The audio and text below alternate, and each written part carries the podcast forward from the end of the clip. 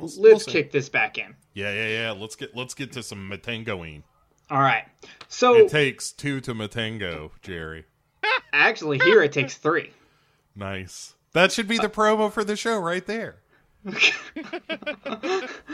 gonna be just fine. I just talk. You know, I just talk. Listen to them, children of the night. Sic transit gloria. Thrill me. Hello, everyone. Welcome to Kill the Cast. My name is Jerry, and on this very special episode, I am not joined by my two normal co hosts.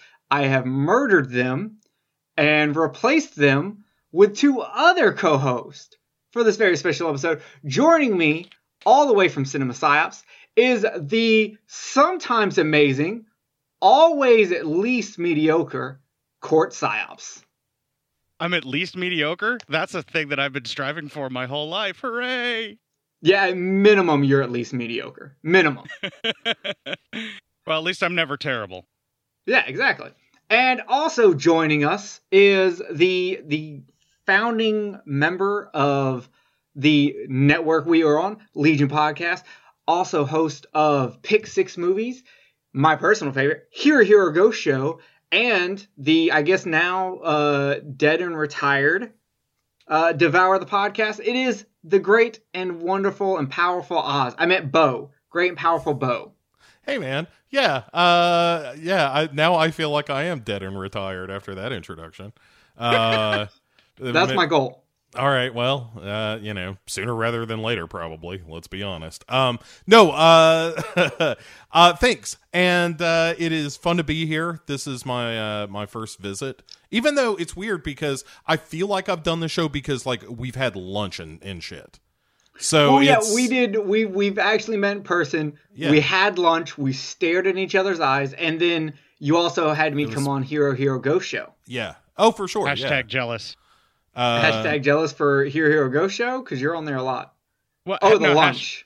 hash- yeah, hashtag jealous that you guys are in the same state and that you can meet for lunch because I would love to have lunch with both of you. Actually, uh, I plan on later in the summer, once uh, I get a couple of things taken care of around the house, uh, just an open invite of like, hey, if anyone wants to come for uh, a couple of days, even, uh, we'll do a cookout. And I know that uh, um, Ricky and you are nearby, as well as Danny, of course. And uh, a couple of other people are close enough. We might be able to get X to drive in and uh but I'll I'll give it some advance so if somebody wants to even you know make a trip. Uh, that would be a journey worth making for me. I would love to do that. Yeah, stay I'll for a let you couple know. of days, eat, and we'll we'll have a, a nice like twenty four to forty eight hour long party filled with probably a lot of sleeping because we're all old. Yeah, yeah. Well, I've, you know, I've got the room and we've got the big uh, projector downstairs, so you know we could do uh, some some movie watching and uh, some barbecuing uh, and, and that kind of thing. I'm sorry, I totally have derailed this entire show. I apologize for. And I'm kind of hungry now. I yeah. See. We have to Uh, grill some mushrooms for this, definitely. I'm gonna I'm gonna pass on that, but I will take the mushroom flavored Kool Aid. All right. Man. Oh, but yeah, so this is kind of a, a, a weirdly a Hero Hero Ghost Show reunion, but we've never had quite this mix before, and we're talking about a, a Japanese horror film, so this really is just perfect. There needs to be a Hero Hero Ghost show with all three of us.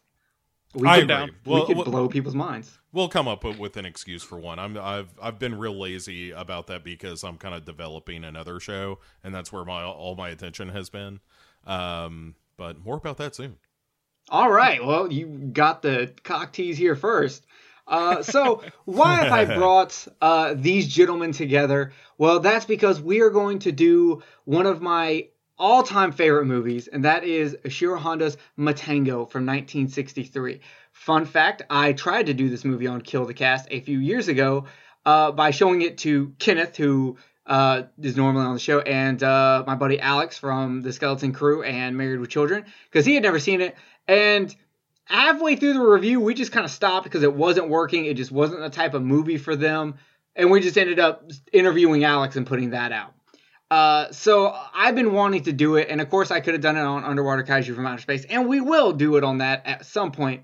but I kind of wanted to just do a special Kill the Cast episode because I had tried to do the movie before and it didn't work. So I reached out and recruited two of the best podcasters I could find. They didn't answer their phone. So instead, I went to Legion and got Bo and Cort to join me on this. Now, Bo, I know, had seen Matango and loves Matango. Cort had never seen Matango, so he's going to be our fresh eyes in this little adventure. So we'll start off with first asking Bo, what is your history with Matango?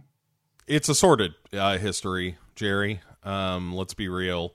Uh, no, I this is one of those that like when I got uh, back in the day, I had seen uh, Attack of the Mushroom People because it was one of it was one of the movies what would come on at like two o'clock on a Saturday afternoon, and Chubbs was inside hiding from the sun watching Japanese horror movies on television. So uh, I I think that's where I originally saw it and then it was later in uh, in college, you know, in the experimental phase of your life, and um, uh, Matango. I don't even know if it was a legit copy. I know that the student union showed it, and so I went to see it there, and I, it was like the Japanese Matango and uh, it was cool. And uh, like after that, after seeing the Japanese one in particular, I, I I thought like this is a really deeply weird fucking movie, and only as time has gone on and I have watched a lot more of Ishiro Honda stuff, do I appreciate kind of how different a movie this is from anything else he did. Uh, it's a much different movie than uh, from many other movies. There's there's not many movies I can think of that are quite like Matango, as it takes the paranoia that you have from, say, John Carpenter's The Thing, puts it on a setting like Gilligan's Island, but is uniquely Japanese in its criticism, which I'll get into later. Um, and as for me, I, Matango is one of those movies that, as a fan of Godzilla movies, it was one of the ones you heard of, like Atragon or Dogora, that you could never really find Yeah. until someone finally shows up with a bootleg, and that they got at some convention that they paid fifty dollars for for this VHS transfer uh, that looks shitty, and we watched it, and um, I loved it, and I years later was able to find a slightly better uh, version of the Japanese one. And then a few years later, after that, it finally came out on DVD, and I rented it from Netflix and watched that. And then, of course, as soon as I could find it, I actually bought the movie. So I do have the DVD, which is hard as hell to find, which is unfortunate. And I actually have to say, though I've seen the Japanese version a few times, I actually tend to watch the English dub because I like the character voices for the English dub. And there's only one major difference between the original Japanese version and the American version. So it's not a huge deal. Everything else is pretty much the same, just worded slightly different. Yeah. So it's fine. Now, Court, you had never really seen this movie, but you did tell us an interesting story about where you kind of saw a clip. So tell us about your history with Matango. Okay, now I had known about Matango because of being a Shiro Honda film and also being Toho. And it's one of the ones exactly like you described it, where you hear about it, you know it's out there, and you can't find it for fuck all, but you see pictures of various things or whatever in books that you might read or like a famous monsters. And there was a local horror host out here, and I was actually at a party, and the local horror host out here was playing it. It was on TV, and I wanted to watch that and I was forced to shut it off and interact with people rather than watch a horror host, which is, as anyone who knows me would know, that it's like the worst thing you could ever ask of me. It's worse than say like I need you to kill this baby deer. I stand by what I said. All right. So, in other words, as a child, you had a VHS tape copy of a Godzilla movie that had the short Godzilla versus Bambi in the beginning of it, and you were like, not as bad as not being able to watch Matango. sort of, yeah, yeah. I mean, I've slaughtered animals for food before. I tried not to make them suffer. So, I mean, I worked on a farm as a kid, you know, so that's not a big deal. That might be the eat, I eat. manliest thing said on this show. Oh, yeah, ain't nothing like that coming out of me. Like, I, I mean, don't get me wrong. Kenneth's pretty manly. He talks about guns and necrophilia, but I don't think any of us has slaughtered animals for a living as a child. Now, I I had to talk to my therapist about that time I accidentally killed a bird with a BB gun. Yeah. True story. And I just have to cry every time I think about Marley and me, so I don't know what to tell you. Yeah, yeah. I'm an easy touch with with uh, a movie about a dog. That'll that'll get me every time. And it's just easy to touch me. Yeah, I'm an I'm an animal lover. Don't get me wrong, but um, meat is meat, and a man's got to eat. That's all I'm saying. Oh no, I'm not. Oh, I'm with you. Uh, Okay. Anyway, eno- enough about that. Back to Matango, but it is kind of cool. Like it, it, for a long time, it was this kind of holy grail. In it, it's nice to live in an age where, yes, the movie is not, you know, right around the corner, but you can get your hands on a copy of it, even if you got to eBay it, and it's maybe not quite on the up and up and all that shit. But you can get The your American- hands. The American edit of it, or the English language edit of it, is under the title uh, "Attack of the Mushroom People" right now on Amazon Prime. Yeah, that's. see, I that's- actually that's need crazy. to watch that. I've never watched that version of it. I've only I only ever saw the uh Japanese original version and uh, now I don't know if the one that's on my Tokyo Shock DVD uh who does the dub for that. I really should have looked into it, but I do know that Japan did make a international dub for the movie, but I do not think that's what they used for Attack of the Mushroom People if it is a ed- highly edited version. But you can at least see some version of it very easily if you have Amazon Prime right now. You can just go onto the Oh. video app and watch it. Or you know what? Since you can't buy it in a way that gives Toho money, message me and I'll get you the movie. I have I if you cannot get the people who made the movie money, then I see no reason why you should give it to some uh guy named Ralph. So yeah, hit me the up. third party seller who's going to charge you $75 for a DVD that's been out of print for a really long time that they've Yes. watched a hundred times and just got sick of. Yeah, and I've got and I've got both versions that are on the Tokyo Shock DVD, the the dub and sub. So whichever one you want, I got you. Um, so that's interesting. So yeah, this is going to be Cort's first time. So as we go through this movie, we will kind of get to see uh two people who love this movie, have loved it for a long time, and someone that's going to be their first time. He's losing his virginity to a giant mushroom. I don't know how to follow that sentence. Giant mushroom headed thing. Let's face it, that's what's happening here.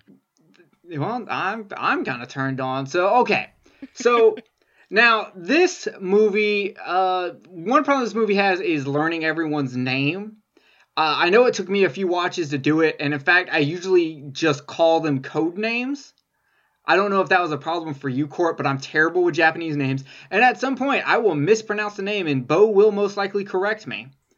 I So- will uh, enjoy it when I do. Yes, I give I give characters code names or nicknames all the time when I watch movies because I don't pay attention to the names of the characters. It takes a while before I actually do.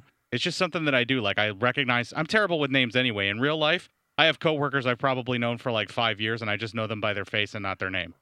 That's fine. That's how I know everyone on podcasting. Uh, Do- but do it's you more give the them the, uh, voice. Do you give him the hey, uh, chief? How are you? Hey, buddy, how's it going? Everybody's buddy to me. It works. hey, Captain. What's up, boss? All right. Okay. So here is the cheat codes that I use, that Wikipedia uses, that IMDb uses, uh, which is uh, Murai is professor. He Sure. is a conscientious psychology professor. Uh, I, I, I can't go into the second part of that sentence that I wrote because it describes too much. Uh, then you've got uh, Mami, which is the singer, or Mimi, depending on which version you're going with. It's spelled Mami, but it's, it's kind of said Mimi. Uh, she is a carefree singer and temptress. And she's also played by Kumi Mizuno, and I love her. Yeah, she uh she pops up in a couple of uh Shiro Honda films, if I'm not mistaken. She does, and I love it every time. Uh, in fact, uh, Professor Murai is actually played by Akira Kubo, who also pops up in a lot of Honda films, along with uh, the next guy, Kenji Sahara, who plays our sailor, Koyama, who was a crude, low class ruffian. And smokes a pipe, a badass pipe. I identified with him. No, no, no, no, no. Not the skipper. Oh, The right, right, sailor. right, right. Okay, We have to make that that uh, very clear. There is a skipper and a sailor. Uh, Koyama, the sailor, he's the crude, low class ruffian guy uh, who is literally just the hired hand. Uh, then we have our writer Yoshida, who is a very pretentious mystery novelist. Also identified with him. I wonder why. uh, we have the uh, the owner of this yacht, which is Kasai, who is a greedy capitalist. And then we have uh, Bo's favorite, the skipper, Sakuda, who is an authority that is to be taken seriously. Okay, he has a pipe. Take him serious, oh guys. man, I love it. Um, yeah, I I've got wish no I- complaints about the pipe. It's awesome. I wish I could pull that look off. Oh my goodness. Yeah, and then our literal non-character, you have uh, the student Akiko, who is shy and afraid and is kind of uh, Professor Murai's girlfriend. Eh, yeah, kinda. She's just the girl that they were like, well, we felt bad for her, so we brought her along, and now that she's here, she's kind of a drag. Like, where you could tell Mur- Murai's like, I'm not allowed to date her because she's a student and I'm a professor, but international waters, right, guys? and the zip code rule is in full effect on this boat. Exactly. So this movie was shot uh, between, if you want to talk Godzilla, it was between Godzilla versus King Kong and Godzilla versus Mothra. But it is actually between Gorath and Atragon, who sandwich in this trilogy that Honda did between his two Godzilla movies of Gorath, Matango, and Atragon. Unfortunately, Matango, which is the best of those three movies, is unfortunately the one that uh, did the worst at the box office in Japan, surprisingly enough. But that's okay. I still like. Uh, you I know, still the, like it. the thing bombed too. You know, it, it's like the the good shit is not appreciated in its day all the time.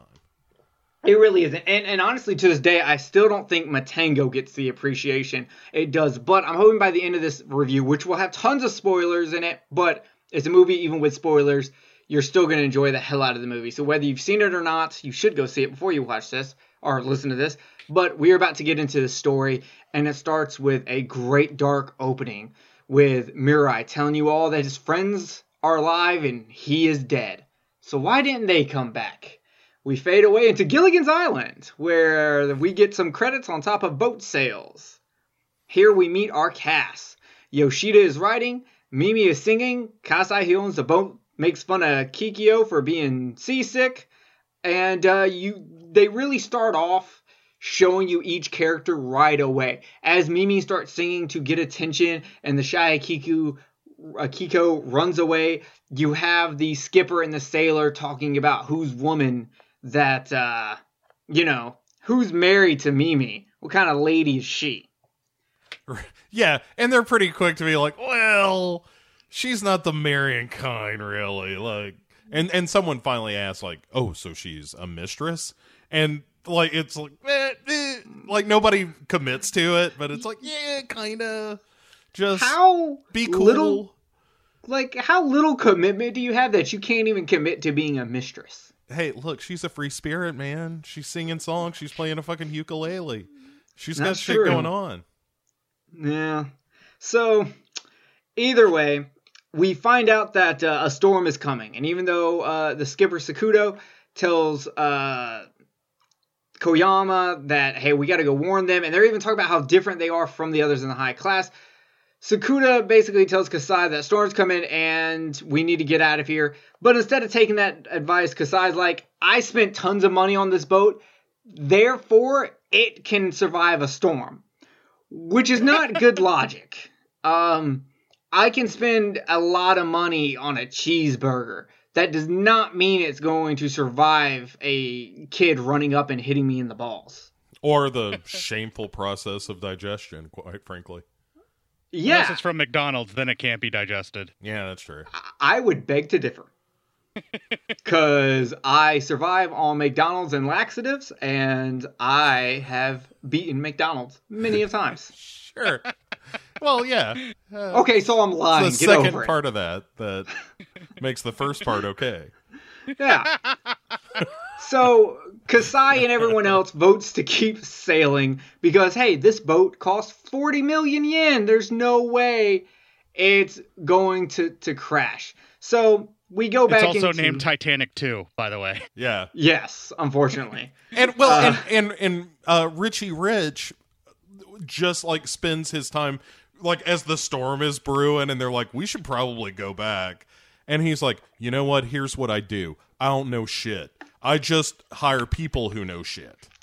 And that's how that's my genius is just being able to like coast on the shoulders of others and then is starting to make the the big calls like oh yeah no no no the storm's fine let's just sail right into it in fact if you see a lot of lightning go towards that i bet that's going to be something to see yeah, he, it's like he thinks he's really talented because his dad gave him a small loan of a million dollars, and he's been able to coast on that into a very successful life. And he thinks that that means he started with his own talent. It's kind of like that. yeah yeah That sounds awfully familiar. I feel don't like know what there's you're someone talking that's- That, I feel like there's someone that brags constantly Nope, I about that. Nope, I created that all on my own. yeah Uh, nothing coming all to right. mind Yeah. So, so Yoshida talks to Murai and talks that he's a psychology professor and tells Murai if you threaten a woman and then become sympathetic for her, she falls in love with you. This is That's how I got my wife. really. no, I'm kidding. yeah it's You like just the walk up to dentist hey system. dame. Yeah, it is. It's just as bad as the dentist system from uh, It's Always Sunny. yeah it's just like look you got to neg her a little bit and then you swoop in and pick her up and everything's cool Yeah, the whole call her fat and then she's more Buy vulnerable for you to get in there. Yeah, Take call her her, to fat, get her a beer, it'll be all right. Uh, this is this is something that hey, in hey, the fatty, 1960s. you want a double quarter pounder I'll even throw in some chicken nuggets. uh-huh Uh, this is something that in the 1960s I could definitely see a novelist thinking because it's such a uh, not hopeless romantic idea, but just retarded romantic idea that obviously would not fly today anyway, unless your name is Max and you're one of the cool bros. Yeah, well, let's be honest. The politics of this movie is not much more sophisticated than an episode of Dragnet. I mean, Fair and, enough. It, and it comes from about the same place. Yeah, all our fans of Murder She Wrote will get that reference. yeah, yeah. Ask your grandpa about the show Dragnet. But basically, like this, this movie's real square jawed about like drugs are bad. You know, like. It, let's not mistake how Republican ultimately Yeah.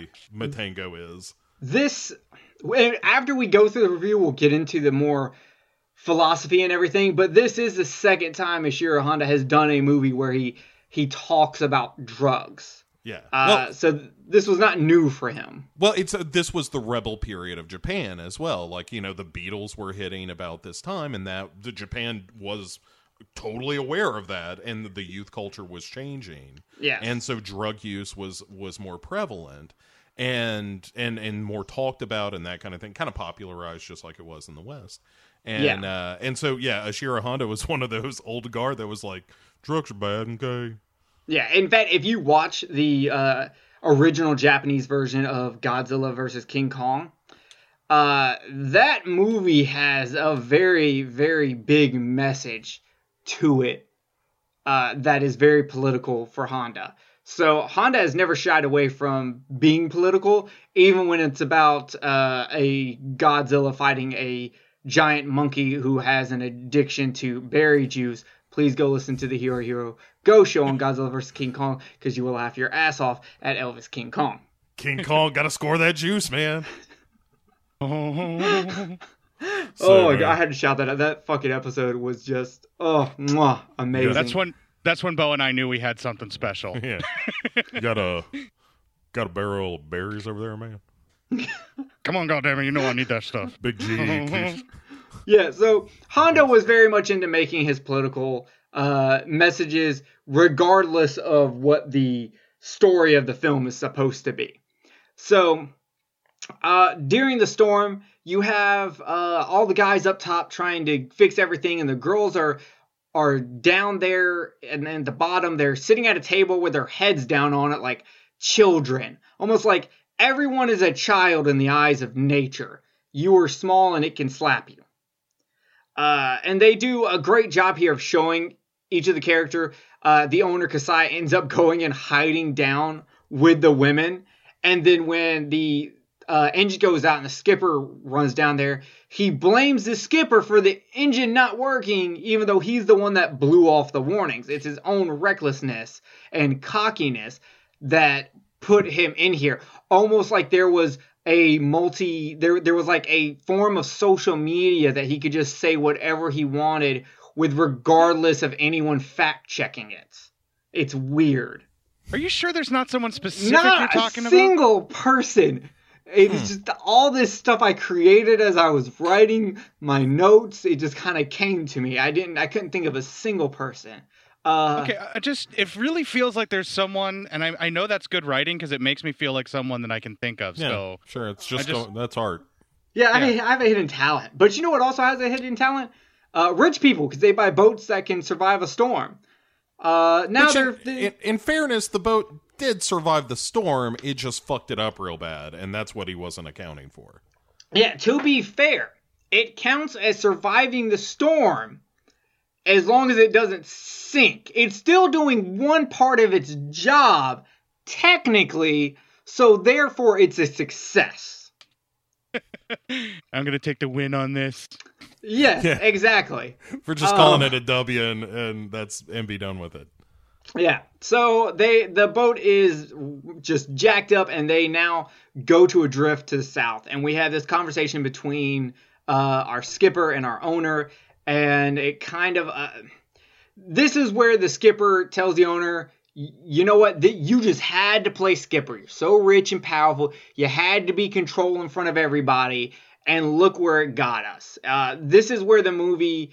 Uh, okay this scene is telling you how humans react under pressure and stressful events. When when the storm was just coming, it was just a thought. The rich guy was was still good. As soon as shit hits the fan, he blames someone, and then as soon as everything calms down and he sees the wreckage, he has to be like, "So you can fix this, right? Like you're the skipper, aren't you? Even though I was just saying I was, you are, right?" like this movie throughout is going to have you sh- how have it shown how your true character is going to show when tragedy strikes. Yeah, And- it's, it's Romero esque in that way. That yeah, like people get down to who they really are. Exactly. It's something that this movie as um some movies are just character driven. Uh Rob Zombie's Devil's Reject is a character driven movie. The movie is just completely about these characters and learning about these characters and how they react um for good or for bad. And it takes a huge lesson from Matango in this. Matango shines for its for its characters. Uh, and it also shines at foreshadowing as we have the writer Yoshida see a ship in the fog and he hears its horn and the boat kind of just doesn't stop and, and runs over the boat. But it turns out he was just dreaming. And I thought that was a ghost ship that just was definitely foreshadowing, like they were seeing some kind of weird hallucination. I really dug that. But Yeah, that's it's cool. the fact that the character it happens to first is Yoshida, who later on will be the first one to succumb to the island. Yeah, yeah, because he's all kooky in the head. Yes. Uh, Uh, I'll, I'll tell you. Here's the thing I really dig about this scene is uh, it's got a little Carpenter in here too because there's this whole bit where uh, the the singer is complaining about how like hey we're we're running out of water. This fog's been around forever and we can't get out of it. Like where are we going? What's going on? We can't see anything around us. It's really creep like this is the point where it's like matango is kind of a different kind of movie than the typical honda fair. It's like there's not really going to be the big monsters in this. This is actually going to be more sophisticated in in its story yeah. I think you nailed it when you said that it's very Romero esque. This especially the times of crisis and how everybody on the ship starts turning on each other when they're in that survival mode. It is exactly how the people respond in Night of the Living Dead, and I think it nails it perfectly that way. Yeah, it just did it, you know, five years before. Well, yeah, but it's the closest frame of reference that I have to kind of say, just like when you compared it to the thing. Yes. Yeah, and we'll get to that stuff, which is great. Yeah, and I also like the foreshadowing that once again we get when Mimi laughs as the tension between uh, Sakuda, the skipper, and the owner Kasai uh, have their conversation, and the sailor Koyama walks in and talks about how women are taboo on ships, not because the gods are jealous of them, but because l- men lose their minds for them. Uh, another piece of foreshadowing we have as uh, Mimi kind of insert herself in the middle of a tension based conversation and how it's driving these men crazy and Koyama is the one to call it as it is in a mm, kind of misogynistic way but that's kind of who he is Right. And also, she loves her some drama. oh yeah she's all about it she literally will do anything for attention uh, she will tell you she is the best singer. No singer is as good as her. Uh, sells out clubs packs 60 person club packs it out uh, with 200 people every single time.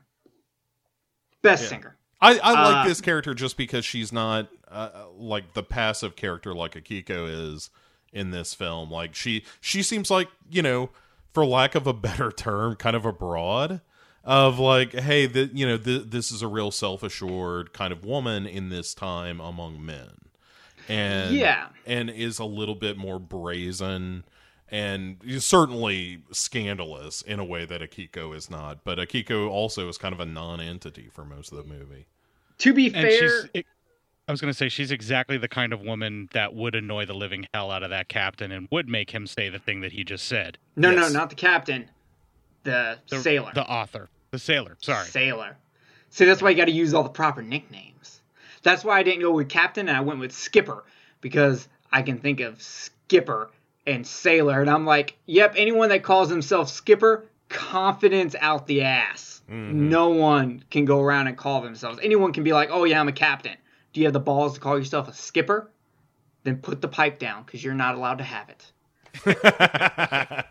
um, uh, I and uh, there was and com- contrasting all the characters against each other. Uh, Kiko and Mimi are are such opposites. Kiki, uh, I'm not sorry, Kiki. Uh, Kiko is kind of the traditional uh, conservative Japanese woman that was prominent up until this time, where Mimi is now the self-sustained, free of heart, almost Americanized uh, new women, new woman from the new century. You know, she's not a wife, she's not a mitr- mistress, she's her own person. She will do whatever she wants to do, and she will get her own by however she has to do it. She give her a gun and she's American. yeah. So, um, with that, they now finally find an island. They land on this island. It looks beautiful. One of my favorite shots uh, is right after our uh, sailor Koyama tries a berry, uh, and is like, no, and it, you know makes a sour face, throws it. Uh, they keep marching on. The camera slowly paces upwards through the trees as they march forward, and it's just a nice shot that moves on two fronts, and I, it's just beautiful. The the the photography, the director of photography, how this movie is shot is just wonderful. It uses things like this to build interest in just standard movement. They're just moving forward. But while they're moving forward, you're still being kind of taken away from them because you're you yourself watching the movie are civilized in a civilized place. You cannot be on the ground with them. Hmm. All right, I like that. And also, it does a, a really nice job of kind of showing like the depth and breadth of the jungle as well. Of like, yeah, they're. I mean, they're in the wilds. There's no. There's no civilization to be had here. Yeah, in fact, in their next scene, they find that civilization and they find it in the form of ship that is absolutely wrecked, has been shipwrecked for like a year. But I love, I also love the look of the scene of the ship, and it's all this fog, and it's them running towards this ship. Um, and for this movie, uh, Eiji Tsuburaya had convinced Toho to get him a uh, new optical printer.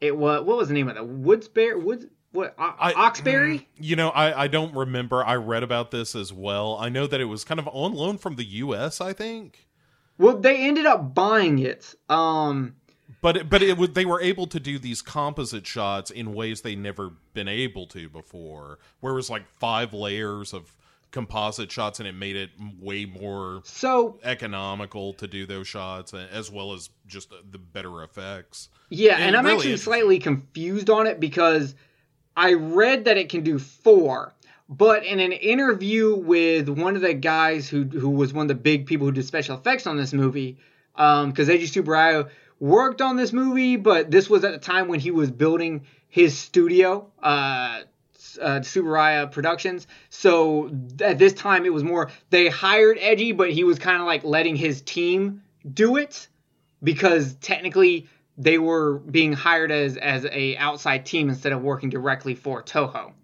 Um, and the guy who did it, he said it could do up to six shots in ones, but he actually was it was really cool because he broke down that um, how they were doing everything before was a back projection and this was a front projection, which made everything look more cleaner. And with the Oxberry, they they could do uh, multiple different pictures going at once to you see it when you see any shot of them on the beach where you can see the coastline and you see this weird greenish purplish fog over everything it was it's very cool Yeah, Um, I, I, this movie I think looks fantastic. Like all the Technicolor uh, v- vividness of it, and the and the kind of saturation of it all. I just think it's gorgeous.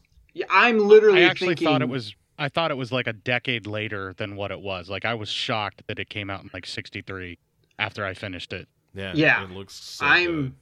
i am really debating on importing the toho japanese blu-ray and ripping it and putting a subtitles srt file on it and trying for as long as i can to get it to line up because oh my god i want to see this movie in oh. blu-ray Oh, yeah, that ain't the worst idea I ever heard. And even just letting it roll without the subtitles, like you, yeah, we've seen it enough times now. That's like, yeah, yeah, yeah. I know what they're saying. I know what's going on. Let- Let's just see this thing as good as it can look. I bet it does look. If if the restoration was right on this thing, holy cow! I bet it looks great. from what i've heard toho does a really good job with the restoration so probably Ugh, um sounds good. So the men decide to go into the ship, and the women are going to wait. And once again, we have one of the men waiting with the women. This time it is our writer Yoshida, because he's like, they would have eaten all their food before they died. There's no point in this. Uh, it's like as soon as Yoshida lands on the island, he becomes the epitome of apathy. Yeah. Uh, also, I've learned that I say that word wrong, and it's not epitome, but I don't care. Yeah, Yeah. apparently it's epitome, but I've always said epitome, and now I can't, without actively thinking about it, I can't change it. Yeah, yeah, yeah. So I just admit that I can't say it after I say it. Yeah. Because if you do something wrong and you admit you did something wrong, you can continue to do that wrong thing. I've learned That's- this. Yeah, it's the path to forgiveness. Yeah, exactly. Again, I feel like you guys are talking about a very specific person. Mm, no, no. I, uh, I was talking about the art design of this movie. Uh, the inside of this ship uh, is amazing. The the I actually found out the ship, the set was the way it was built. It was built tilted, so that they would actually the actors would always be slightly off balance when they were on the ship set, which is really cool. One of the actors said he used to get sick because of it, but you know, you gotta you gotta get sick for your art. Sure. Yeah, yeah, yeah. Christian Bale does that all the time. yeah. Uh, you know, he's he's sick with the sound guy, and we're sick with uh fungus. hmm Uh, oh much man, like this podcast. it looks. And it, it has a real gothic kind of look to it all, which I really dig. Um, it feels very different, even though there's plants everywhere and shit. It feels very different somehow, uh, especially as they're going through all the cabinets and their beakers and shit. The turtle, the no-eyed turtle. Well, and this is as close as the movie ever comes to giving you a, a reason why, which is, hey, it looks like they were doing experiments here, um, and and it probably had something to do with radiation because the mutation in the turtle is one like you would see in Yeah. uh, in and then they uh, open up a crate and there's a giant ass mushroom in there most prominently, and they're like, hey, uh, it looks like some kind of mutant mushrooms here. Uh, what the fuck? Yeah, and and the whole the ship has a Geiger counter. The the manifesto for the ship has no nationality. There's stuff that's that's uh, from capitalist countries, communist com- countries, Japanese, or well, they say communist and free world uh, in Japanese, which is interesting. Uh-huh. Um, so and the girls finally decide that they're going to get on the boat too, and they notice that all the mirrors have been taken off. Um, then they all find the captain's cabin, which is covered rem- with mold, much thicker than everywhere else, and is lit red like a Dario Argento movie. it's so good. like this whole movie is almost like a like if Dario Argento still did his colors but was more subtle about it. It's very interesting. Like watching this movie after seeing all the horror movies I've seen, I can slowly go, oh, you know, this is like an Argento movie. This is like you know a John Carpenter movie. This is like a Romero movie. And it's so funny because all the movies I mentioned are from after that movie. Yeah. But Yeah, this movie wasn't huge, so it's kind of hard to say whether it was known. Though it did get an Italian release, so maybe Argento did see it. Uh, maybe it's just one of those movies, man, that I think, like in retrospect, it just did so many things right, and and it did it did things right that are still hard to do today. You know, in terms of telling a story, like when when it gets into the paranoia and shit.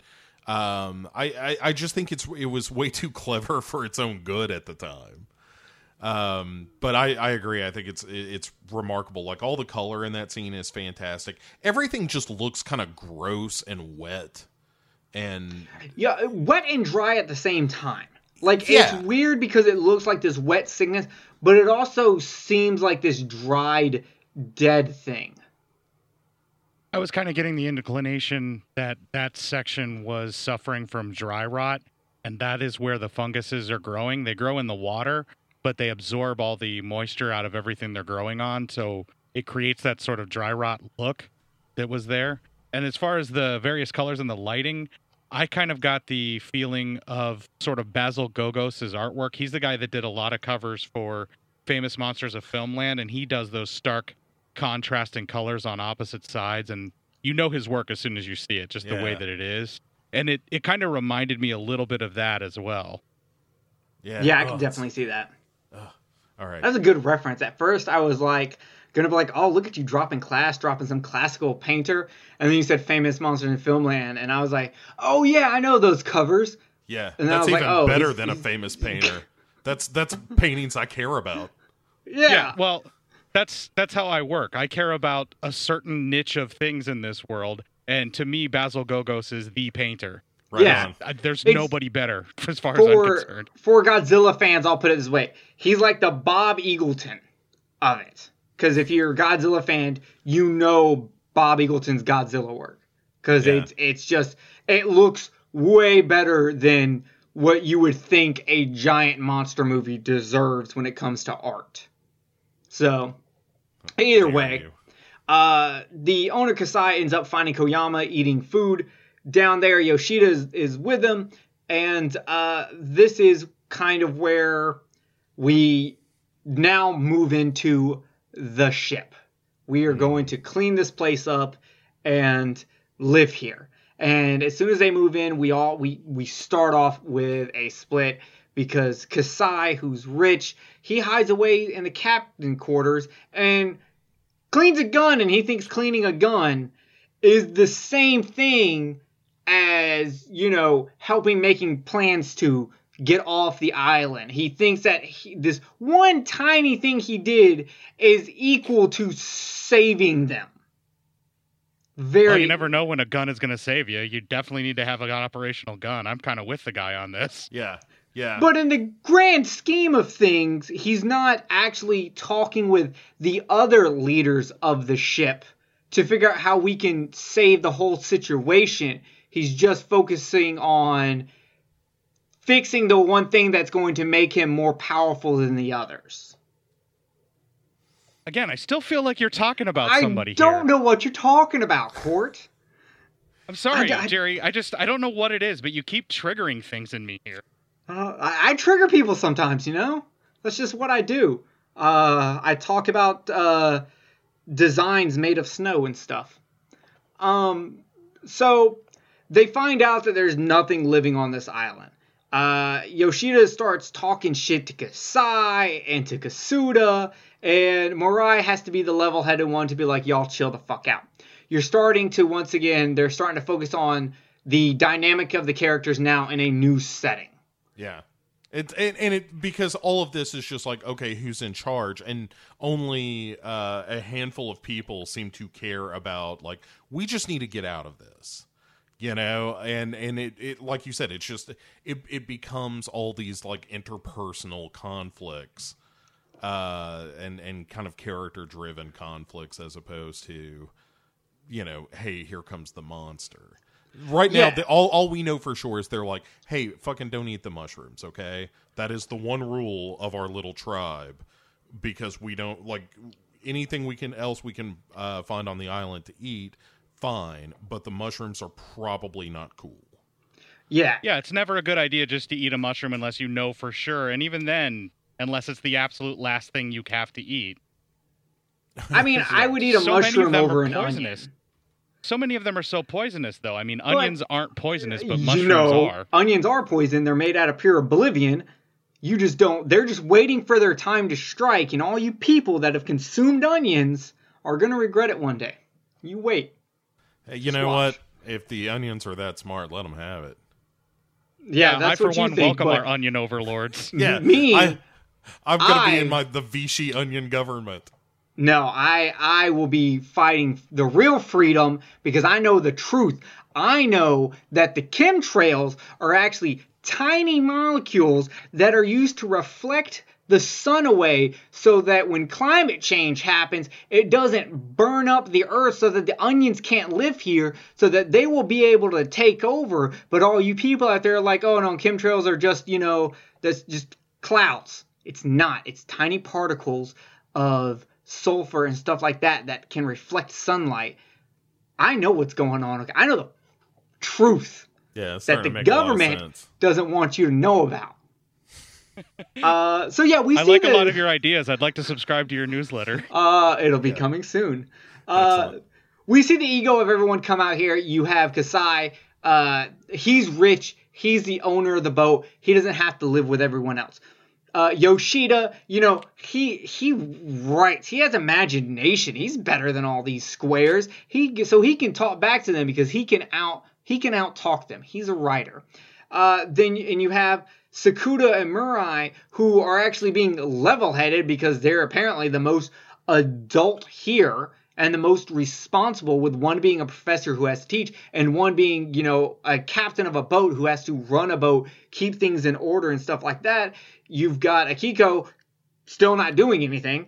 Uh, you've got mimi still just being pretty. And you have our sailor uh, koyama who also kind of has an ego of his own where he's like none of what you used to do in the old world matters what matters now is being able to survive and y'all don't have survival instinct. I do. I'm from the streets. He's the wu-tang clan of this outfit. He's already sizing up which one of them he has to eat first. pretty much. And that's not including the different kind of eating he wants to do with the two females. Yeah, he gets real rapey real fast and made me real uncomfortable. real rapey. Uh, we will we will get into that. Yeah, Um, he's he he's the one that's like most likely to become a cult leader uh in this scenario. He goes full Leslie Nielsen from Day of the Animals in yes, this scene. yes, he does. well, wow, said. we are dropping references that no one's going to get. I'm so proud of you guys. I, look, if y'all don't know the Leslie Nielsen Day of the Animal reference, that's that's on y'all. You really, yeah, you got to see that yeah, movie. it It's really is. fantastic. It's um, incredible. So Yoshida goes to make a signal fire and dreams about all of them at a fancy club where Mimi sings and how civilized they are. Uh, you know, they're all sitting there enjoying their time. Akiko decides to go on the trip and they give her this necklace that's a gold chip steering wheel that you've most likely seen the skipper wearing because he's the only one that wears it prominently. Uh, and uh, this is them all sharing and borrowing. This is where the conversation comes up that Bo referenced earlier, where the rich guy Kasai, he just borrows other people's idea, and that's the way of the world. The new generation borrows from the old generation, improves it. Even writers does it. Um, this is where you see them being able to share. The, the thing here is in the civilized world, they can openly share. They can they can do that. But now on this island, we are going to see that sharing is no longer caring when you don't care. Yeah, yeah, like uh this becomes the show Survivor uh pretty quick. Um there there is some investigation of uh the mushrooms. There's a they like find a tree just covered uh in in mushrooms. It's uh Mirai. Uh Or Mirai, and the Mariah and. Kasai. Yeah, just that like, hey, look at all these mushrooms on this fucking tree, and then off in the distance scurries a little, a little, little mushroom person. What was that? What was that? What, what did they do? Why does that sound like a fucking uh, turkey that's injected helium? I don't know. I just that's how mushroom people sound to me in my head. That when is I think about them too often. That's Mushroomist. Uh huh. Oh. well, you know, wow. it's a di- I I grew up in a different time. when it was okay to hate on mushroom people. Yeah, Yeah. or or at least you know, mimic their walk. Yeah, and the other important thing here is uh, that the birds are afraid to be here. Uh, Sakuda and Koyama are working on fixing the boat. They notice all the other sunken boats. Um, you've got the girls trying to, you know, pick up shit that doesn't really matter. Anyway, they all go back to the boat. Koyama makes it back to the ship first and finds out that the food has been locked up. um, as we get to nighttime, uh, Koyama, the hippest of them all, who wears his sunglasses at night, he decides that he's going to go t- and I guess rape one of the girls. But as he opens the door, there's a sound and he runs away. But before that, the girls, uh, Akiko, actually sees something looking in through the window right before the door opens. So they barely even get to talk about it. It's like this big thing happened, but then something else happened that took your attention completely away from it. It's like if they had done an investigation on someone and then we threw that all out the window because some big celebrity had something happen to them. You know, it's kind of like that. Yeah, except the celebrity was rape. Yes. Yes. Uh, p- well, possible, alleged, possible rape. right. Attempted. Yes. Big Uh, on the attempt, father. yeah. Uh, Uh, so but sorry. yes, but but we do, and this gets to one of the big controversies when this movie came out, and and why it was banned for a little while, um, was because of the the first lumpy mushroom person you see, um, which just has kind of welts all over the face and and whatnot, uh, but is mostly a person, and it it looked too much like the boils from the blast at Hiroshima and Nagasaki. And they felt that Honda was capitalizing on that horror. Which I could see where that would be super controversial in its day. yeah, uh, it completely was to the point where the movie for a little while was like, you can't put this in theaters, you know, uh, which is it, it's crazy that it was that controversial. But I do, I kind of like the lumpy head makeup though; it makes me happy.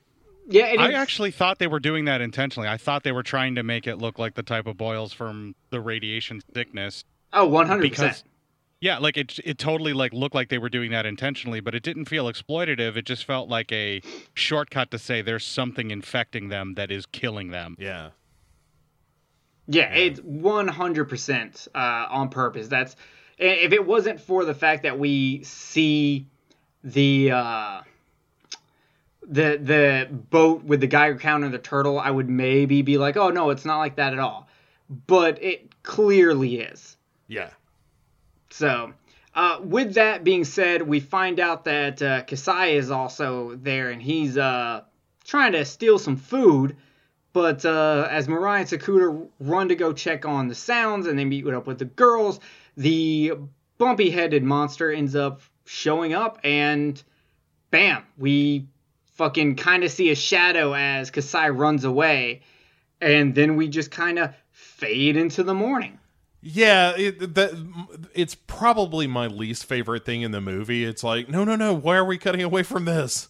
Like, this is just when it's getting good. I mean, I guess that's you know the point, but still, it was like, no, that seems a little too convenient. That was just like, and then he left. You know? Yeah. Yeah, I, I wasn't real a real big fan of that, but it's really weird uh, because it just stops out and and and the ending even plays out kind of like a dream with a wavy water effect as you see the creature and it disappears into the background of a closed of the door now being closed and we immediately jump to them all sitting in silence and eating until Koyama, who did not see the monster, yells at them saying they've gone crazy and they're seeing ghosts. And, you know, he also says that, you know, he's bothered by all the girls and that's what's really getting everybody. And tonight he might take Mimi. And, uh, you know, and he's like, yeah, see, none of you are to do shit about it. Well, Yoshida pulls the gun out and Koyama pulls out a knife. And then Koyama claims that Mimi and Yoshida go into the jungle for a little bit of that, uh, you know, pound for pound lovemaking. Mm-hmm. Uh, the owner Kasai comes back with he knows what kind of woman she is, and we're all like, "Damn, this is this is getting into some good drama. I am feeling this." Uh, so we This is where he turns full Leslie Nielsen at the end of Day of the Animals in this sequence. Yes. Uh, and Mirai, uh, you know, he shows Koyama the footprints to prove that they weren't imagining it. It was a real thing.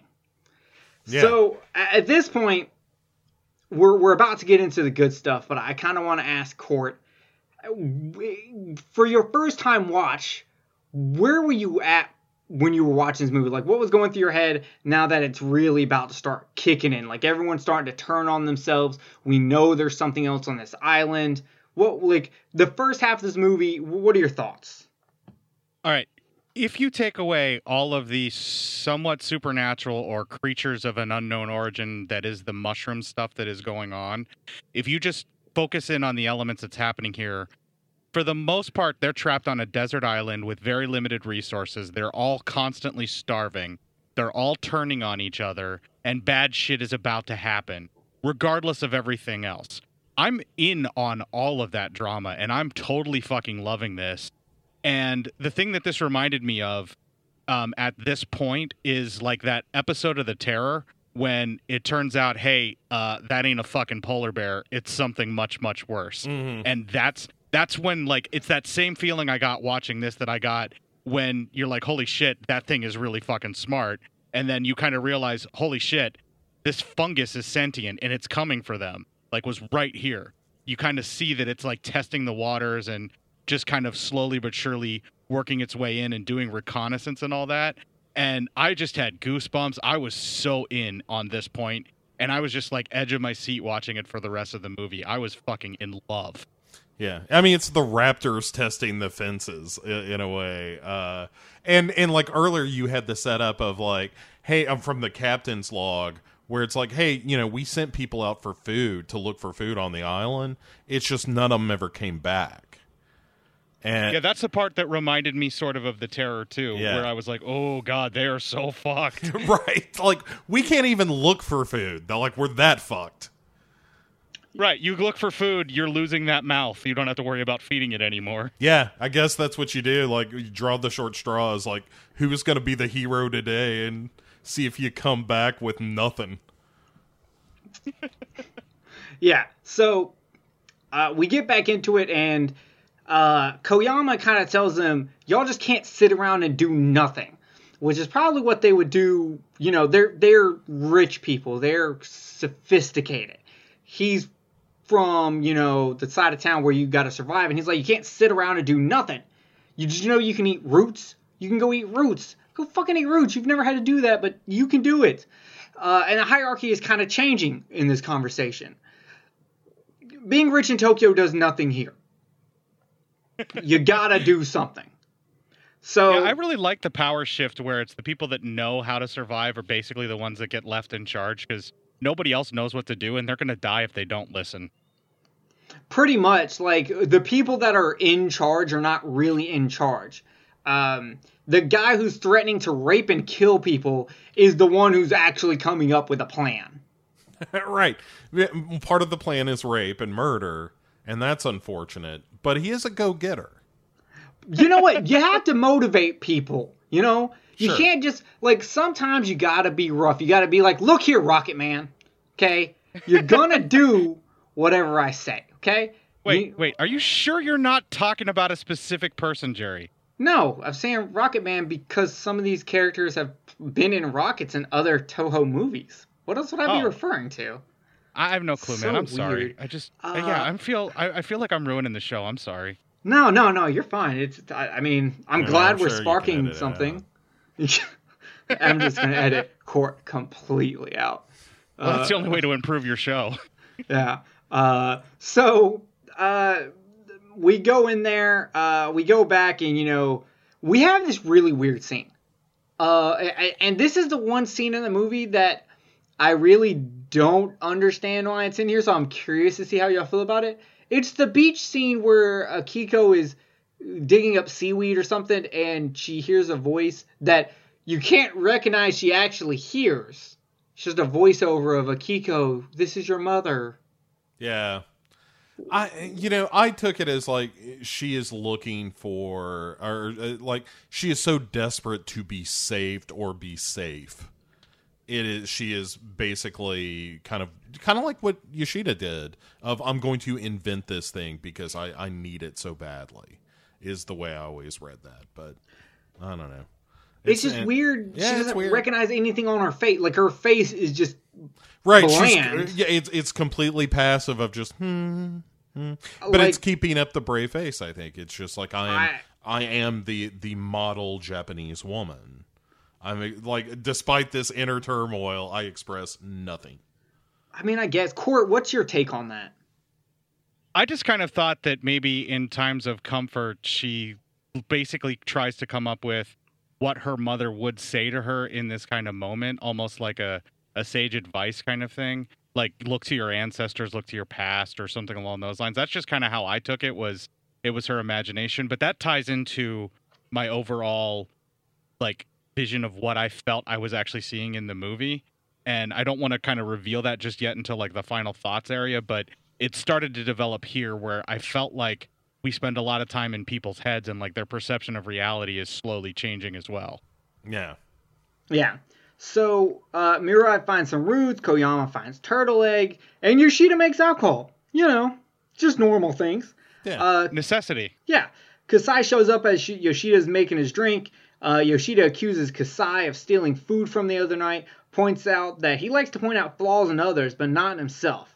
Uh, they kind of talk shit to each other. Yoshida then grabs the gun and says he's going to go hunt for the thing that scared everyone because he also didn't see it. Uh, Kasai's like, don't do it, I think it was human. And Yoshida responds that he hopes so, so he can talk to him. And he says this very interesting thing. He says, I'll be very interested in what he says. A man thinks strange things when he's out of his mind. His reality may be more fascinating than ours, and it wouldn't matter what he ate. This mm-hmm. is one of just one of the times that the the script shines with showing how this is how the writer thinks. He is no longer thinking about survival. He's no longer thinking of any of that. He's thinking, how can I make my life interesting? He's always written things to make his life interesting, and it almost seems like he's he wants to talk to this person as as if it's inspiration for another novel. You know what I mean? Well, and he's also probably better at abstract thought, particularly in a time of crisis, uh, compared to the other folks. He may be realizing that he's seeing things differently than everybody else, and that the things that he is or is not seeing could be attributed to their environment, and maybe their reality is being altered from lack of food and everything else. I think he's hinting at he thinks that everybody else is hallucinating, and he wants to see if they are, and if this other person that they may be encountering could also be having some kind of altered reality. And he's down. Like he's like, yeah, let's do this. Let's listen to you know King Crimson and uh, eat some of those mushrooms. Yeah, yeah. I, I, I really think that's what we're getting at with him. It's just like, oh yeah, he's the hippy dippy one that as soon as you know things get slightly uncomfortable, he's like, yeah, I'll get down with some mushrooms. It's cool. Yeah. Uh, and then we have Koyama hiding his eggs, and this scene is interesting because an unknown person sees him hiding the eggs. Uh, it's one of those things that you kind of maybe don't even realize is important until later. So, Court, did you notice this? I actually didn't notice him hiding the eggs. I must have looked away for a Uh, moment. well, it's not the fact that he's hiding eggs. It's the fact that uh, while he's hiding legs, there's uh, eggs. There's a shot of the trees moving, and he looks around to see if anyone's there. yeah, I guess I didn't. I must have missed that one. I'll have to check it out again and see if I can catch it the next time around. Yeah, I think it's one of the smaller things that, like, later on when we get to it, you'll realize why that scene was like important. Uh, I guess not important, but it was more of them going like they ticked off a box. So like later when you go back to watch it to see if that person could have done that, you know, it's there. Yeah. Yeah, totally. So one of those the thing moments kind of kind of deals of like Yeah, hey, yeah, like when the dog goes into Yeah. the room and you notice the shadow's haircut so you can figure out who it is. Well, and the eggs are also important because we now live in a world of an egg-based economy, where these eggs are going to the fucking highest bidder on this ship, which is pretty rad. Yeah, if you can sell eggs like he can sell eggs, you're made. Yeah. So Yoshida, all he finds is fucking mushrooms. You know, not that great. Uh, so Kuda goes to the captain's quarters, you know, because he's the skipper, and he takes the keys from the owner Kasai, tells Kasai that he can't be trusted. Uh, he will have to eat and sleep with the rest of them and work with them also. Kasai's like, I don't sleep well with others, blah, blah. Then Kasai reminds him that he took care of him and his family, put him through college. But Sakuda replies with a very sharp remark of, You pretended to be a friend, but treated me like a dog. So you learn new information that they have probably known each other their whole life. And Sakuda, while being friends with high society, is not high society. Sure. Yeah, you're still the help. Yes. Uh, Murai shows up uh, and brings in a couple of small roots. Koyama brings in 14 turtle eggs and then a bunch of huge roots to show how much better he is at all of this than everyone else. Uh, you know, Yoshida also comes back and he's no longer wearing a shirt and he's sweating profusely.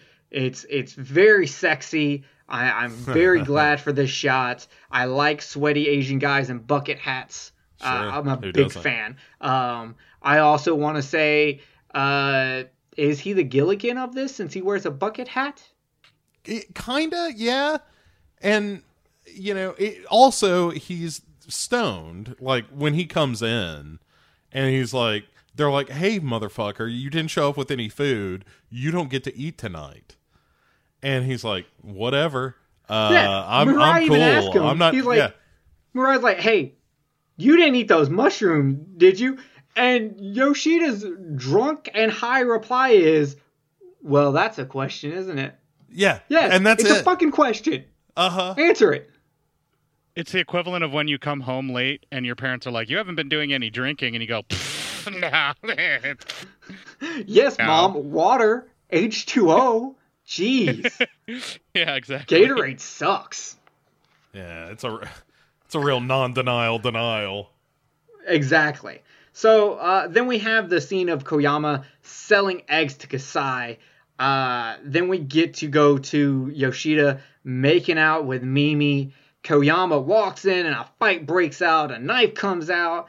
Murai Sakuda, of course, the ever doting parents come up and break up the excitement.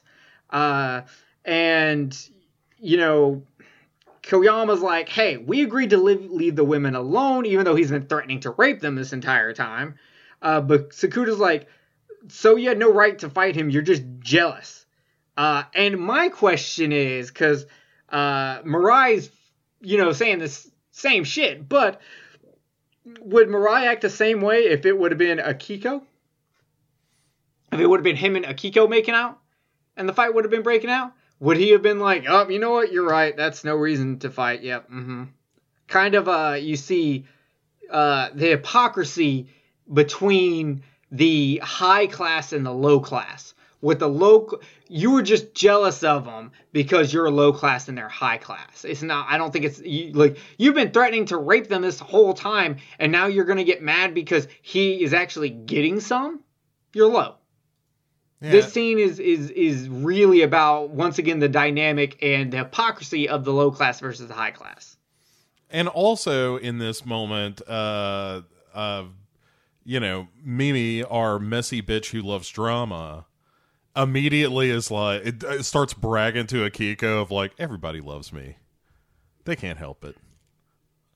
Yeah, I, it's ridiculous. I I love that move. That is, you know, that one of the things about her character that I love. That, like I said, she's a messy bitch who loves drama. To paraphrase the show, The Good Place. Yeah. Uh, so it, it's it's great. Um, so Yoshida shows up with a gun and he says he will kill them all. He's mad, and Yoshida, well, he admits to eating the mushrooms. Uh, and he goes, "To your understanding, uh, eating the mushroom no longer makes you human. So when I kill you, it won't be murder." This is a very interesting statement because I could almost see like Hitler saying this to the Jewish people. It's not murder because you're Jewish. Yeah, yeah. You I- know? yeah, yeah, it's dehumanizing for sure. Like, and what's funny though is is not only is it dehumanizing, but it's him almost saying like, "I'm the next step in human evolution because I I did this crazy thing, and while you stayed regular, you're you're now becoming a dog." Yeah, yeah, and oh, and actually, like he also it shows a preference for uh Akiko here. Well, yeah, because of- he can he can get Mimi all he wants, but now he can get he can get Akiko too if he kills all of them. yeah, yeah. Well, and you know he's on he's on the mushrooms. You know he's out of his gourd. Yeah, it's fucking King Kong all over again. Uh huh. It's King Kong and the berries, man. Except it's the reverse where it makes you shoot stuff instead of chill out. That's true. uh, but you know what? He might shoot stuff, but he seems very chill. He is the he has the most apathetic looking face I've ever seen. Like, if Akiko has the most boring face, he has the most apathetic face. I- I- apathy is a cold body, and it resides in him. Yeah. So what to to carpenter all this up a little more? They finally like kill the Build a table out of tree. Oh wait, wrong No. carpenter. Got it. Yeah. Yeah. No, Mhm. they they kill the lights and they rush uh Yoshida and get the gun away from him. Who, by the way, has when they do that, he, his expression there, that's what made me think of it, is his expression is just like, oh, they got me. Like he is not that upset about this. And they're like, hey, we gotta lock you up. We can't trust you anymore. You've gone crazy. And he's like, all right, it's cool, man. And it like it's the the confidence of knowing, I suppose, like, oh no, no, you're all gonna get God. It's fine. Log me wherever you want. Yeah, pretty much. He he does not care. So Kasai tries to convince Kasuda to leave the others behind, but Kasuda wants nothing of it. He is the skipper and he would never do something like that. He would never, ever do something like that ever. Um, so uh, all the food's been stolen, and uh, so uh, Sakuda turns out he stole all the food, even the turtle eggs that I was talking about earlier, where someone saw him leave it. Uh, he stole all the food and then took the boat and leave, which makes me feel like an asshole because I just said he would never do that. Uh, it- Which- I- look, you never know anybody really. Yeah, and when I first watched this, I always thought this was really weird because this whole thing. You're like, Kasuda's such a good guy. Uh, him and Murai are the only two good people, and then he ups and does this, which makes you wonder: Did he always have this idea? Was this always his plan? Did he, when Kasai tried to do this, did he just lose faith in everybody and just say, "Fuck it, I'm gonna go save myself"? Like, what do you like, Bo? What do you think on that?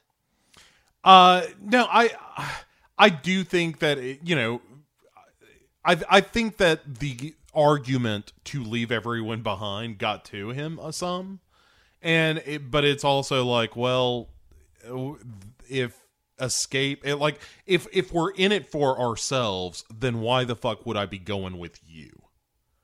Like, why don't I just take all the shit and get out of here? And I, I don't think that's a, a totally wrong-headed move in this scenario. Yeah, Cort, how do you feel with it being your first time watching it? I didn't blame him at all, and I kind of felt like he was doing a little bit of subterfuge. And I agree with what Bo said. I think the reason he was doing the subterfuge is he's like, "Why the fuck would I want to leave with you? You are the least person that I want to survive this whole entire thing." And I think he just kind of did a survey around of the people that he's with, and he's like, "You know what? I don't care about any of these other people. I need to survive. I'm out." Yeah, Because they're all- they're all dragging him down. They're going to get him killed, and he knows it. Yeah, literally, Kasai is the only one that he's actually known for a long time. And then the only one he technically should feel responsible for is the sailor Koyama. But hell, he's been threatening to kill people and rape people, and fuck him, right? Yeah, I'm not going to be left alone with that guy when I got to fall asleep and nothing but food that's barely enough to keep us going. I'm definitely not taking him. I'd rather take my chances on my own. Yeah. Right. Yeah. And then on top of all that, Yoshida escapes. well, it, it- like maybe his uh, his mall apparently uh you know, he shows up with her in tow and she's she's like, "Yeah, the mushroom twins are here. And by the way, we want the girl. How much for the women?" Yeah. How much for the little girl? Uh-huh. and as everyone's talking about, you know, how Sakuda did this, you know, Yoshida's like, I don't think Sakuda ever had a high opinion of them. And you know what? He's probably fucking right. Uh, and you know, he even makes the joke. He wonders how many times he's written something like this in one of his novels, which is so interesting because I talked about earlier how he he wanted to go talk to the mushroom people to you know I said earlier that I thought it was him almost his interest in talking to them was almost as if he was going to write a novel and now he's kind of like look my life has become my novel yeah. Uh, well, and uh, this, of course, doesn't last long because, uh, you know, our our pal the captain shows up. nope Skipper, sorry, nope what sailor sailor shit, uh, and is like, hey, uh, uh, I'm gonna tackle uh Yoshida, and Yoshida's like, fuck you, and just pops a couple of caps in him.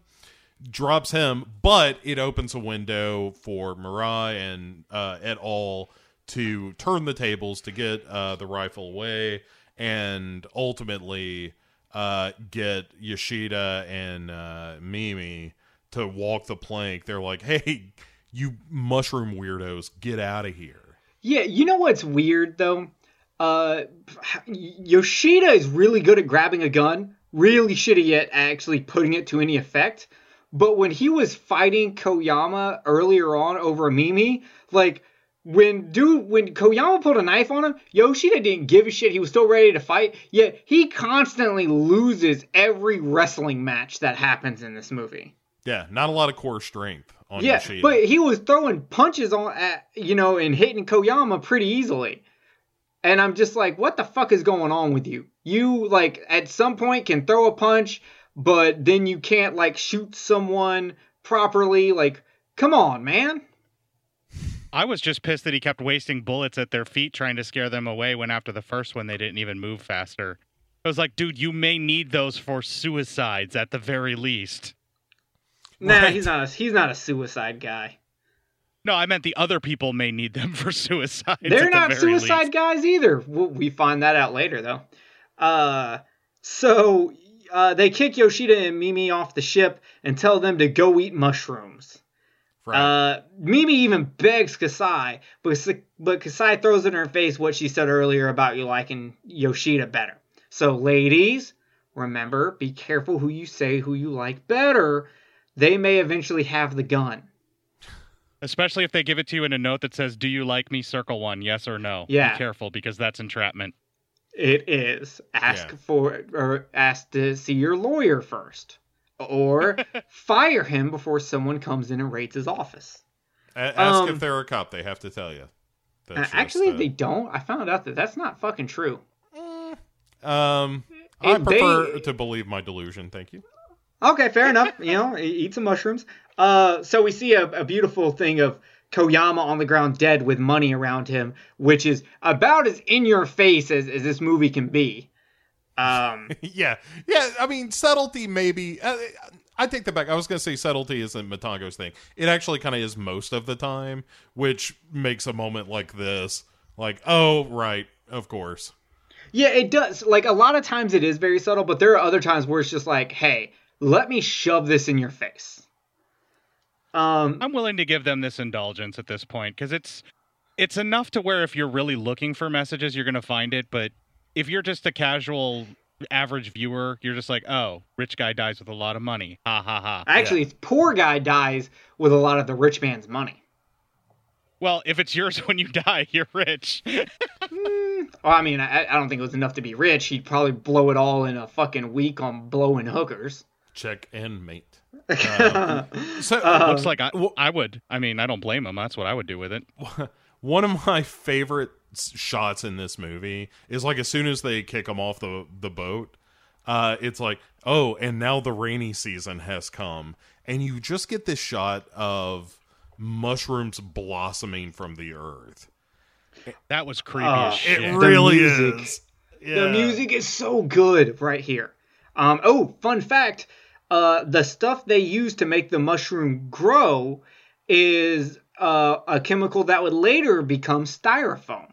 This was before styrofoam was actually made. A company had invented this thing, and normally they were just going to make the mushroom grow with like the typical uh, like cotton candy thing. But uh, the the guy who was working in special effects, uh, his friend worked with his company that were trying to figure out something they could do with this chemical.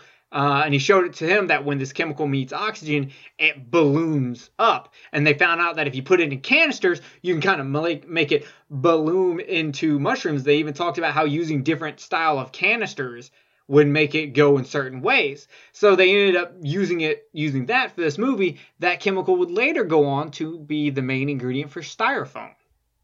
and also the Nice. Wendy's frosty yes. Uh, you know, uh, yeah, thanks for ruining Wendy's Frosties for me. I mean, they were already ruined because I'm diabetic now, but thanks for making it worse. And pretty much all milkshakes too. It's the same you know kind what? of Go thickener. fuck yourself. hmm Uh, and then there were three. Uh, it's been raining for weeks, and Kasai says he's finished. Murai says they can't give up, because, but Kasai wishes they, they would kill him, as he doesn't have the courage to kill himself. Now, here's the thing I feel bad for the guy. How bad does it suck when you want to die and you are too much of a pussy to do it yourself? Which is kind of strange because a lot of people say that people that kill themselves are pussies, but this guy's saying he's too much of a pussy to do it. So I don't know where you stand there, but I call you a pussy if you're too afraid to kill yourself. Kasai.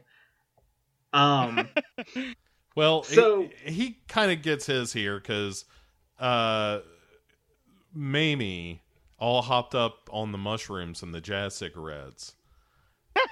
Ret- The yayo. the yayo, the gank, um, the clean burning propane. I, I, I can't not do it at this point. And uh, she shows up on the ship and is like, "Hey, uh, I love this whole scene is just creepy as fuck to me." Where she's like, "Hey, uh, what's up?" uh, it seems like you guys are starving up here and whatnot." And uh, and and he's like, "Yeah, you know, how'd you survive out there?" And she's like, "I haven't been hungry since I left. I've been eating that mushroom jack, and it's good." and uh, he's he he falls to his knees and begs her for help. And this is where she gives him this look where it's just like, oh man, she has become one with the shroom. You know, where she's like, yes, pet, yes, come with me, I'll feed you. But it, it's also her showing her dominance of him because she admits earlier she was using him to like go to Europe, so she had to kind of do things that he wanted to do. He had she had to ask him for help. Uh, and and she replied after he Kasai asked her for help. She replies, "Now you finally know what it means to ask for help." Um, which is very important because once again, this is the dynamic of a rich person, you know, the higher up having to ask for help, or or you could even look at it as the man having to ask the woman for help, you know, whichever way yeah, you it's look a at total power dynamic shift in all directions, Yeah. which is really wonderfully done. Um, and the other thing important about this is also how the mushroom has affected Mimi in a different way than it's affected everyone else, which we haven't truly seen yet, but we will see when the others show when we see the others how the mushroom has affected. For Mimi, it's different. She actually looks more beautiful. It's like it's instead of growing like green fungus on her face, it has grown nice glittery makeup on her. Uh, yeah, And this is done on purpose. Uh, Ishiro Honda, uh, he was like, I don't want to make her look ugly. Is there some, like, can't we do something else to show how the mushrooms have affected her? And someone was just like, well, we can make her prettier. And Ishiro Honda was like, God damn right you can. So that's, that's the way they went. Yeah. Um, Uh, that works. Yeah, so she takes him to the the land of the mushrooms, and he, the whole time he's like, "When can we eat?" And she's like, "A little further, a little further." Which is funny because she's probably been like, when can we do this? And he's like, a little deeper. And now Uh-huh. it's changed. and uh, then he she finally like starts eating a mushroom, and she's like, "You should have been doing this all along, dummy." And so he starts eating a mushroom too, and then he has uh, a psychedelic drug trip where he sees a bunch of sparkles and pretty ladies and neon lights and uh, the you know Broadway essentially uh, appears before him. Yeah. And I'm not saying that he got high and possibly fucked one of the giant mushrooms thinking it was a showgirl, but it could have happened. I'm just saying. That's what my interpretation was. Yeah. I thought that he got high and started plowing a mushroom person. Yeah. Uh, oh, fun fact: the mushrooms that they're eating are made out of rice pastries that they would go and buy from this little shop right down the road from Toho, uh, and uh, sometimes they would even flavor them to make them taste nice. Oh, that's nice to hear. Yeah, very cute. Um, so uh, it's after he eats it uh, that she goes, "Oh, by the way, once you eat a mushroom, you become one." And you know, it's kind of like Pringles. Once you start, you just can't stop. hmm Uh, so Yoshida ends up popping up, happy as hell, turning green, kind of looking. Do you remember the the from Godzilla versus Mechagodzilla, the uh, monkeys with the green face, but but one of the guys just kind of had a green birthmark on his face? yeah. Yeah. It's yeah. kind of like that. If you've seen Godzilla versus Mechagodzilla, you'll remember that. Um, now, it's kind of like heroin. Uh, you know, once if someone doesn't tell you it's super highly addictive right before you do it for the first time to kind of make you go, "Oh, maybe I shouldn't do this. It's kind of fucked up to tell you afterwards. Yeah. It's a bad move on. Well, but you know, she's recruiting for the mushroom team. Yeah, it's kind of like saying, I'm going to build this great big thing and I'm going to make someone else pay for it. And then you're like, hell yeah, you've got my, uh, I agree with you. I'm going to make this happen. And then afterwards, he's like, oh, by the way, now that you've said yes, you're going to pay for it. It's kind of like that. Yeah. Weird. Can't think of anybody that might. Nope.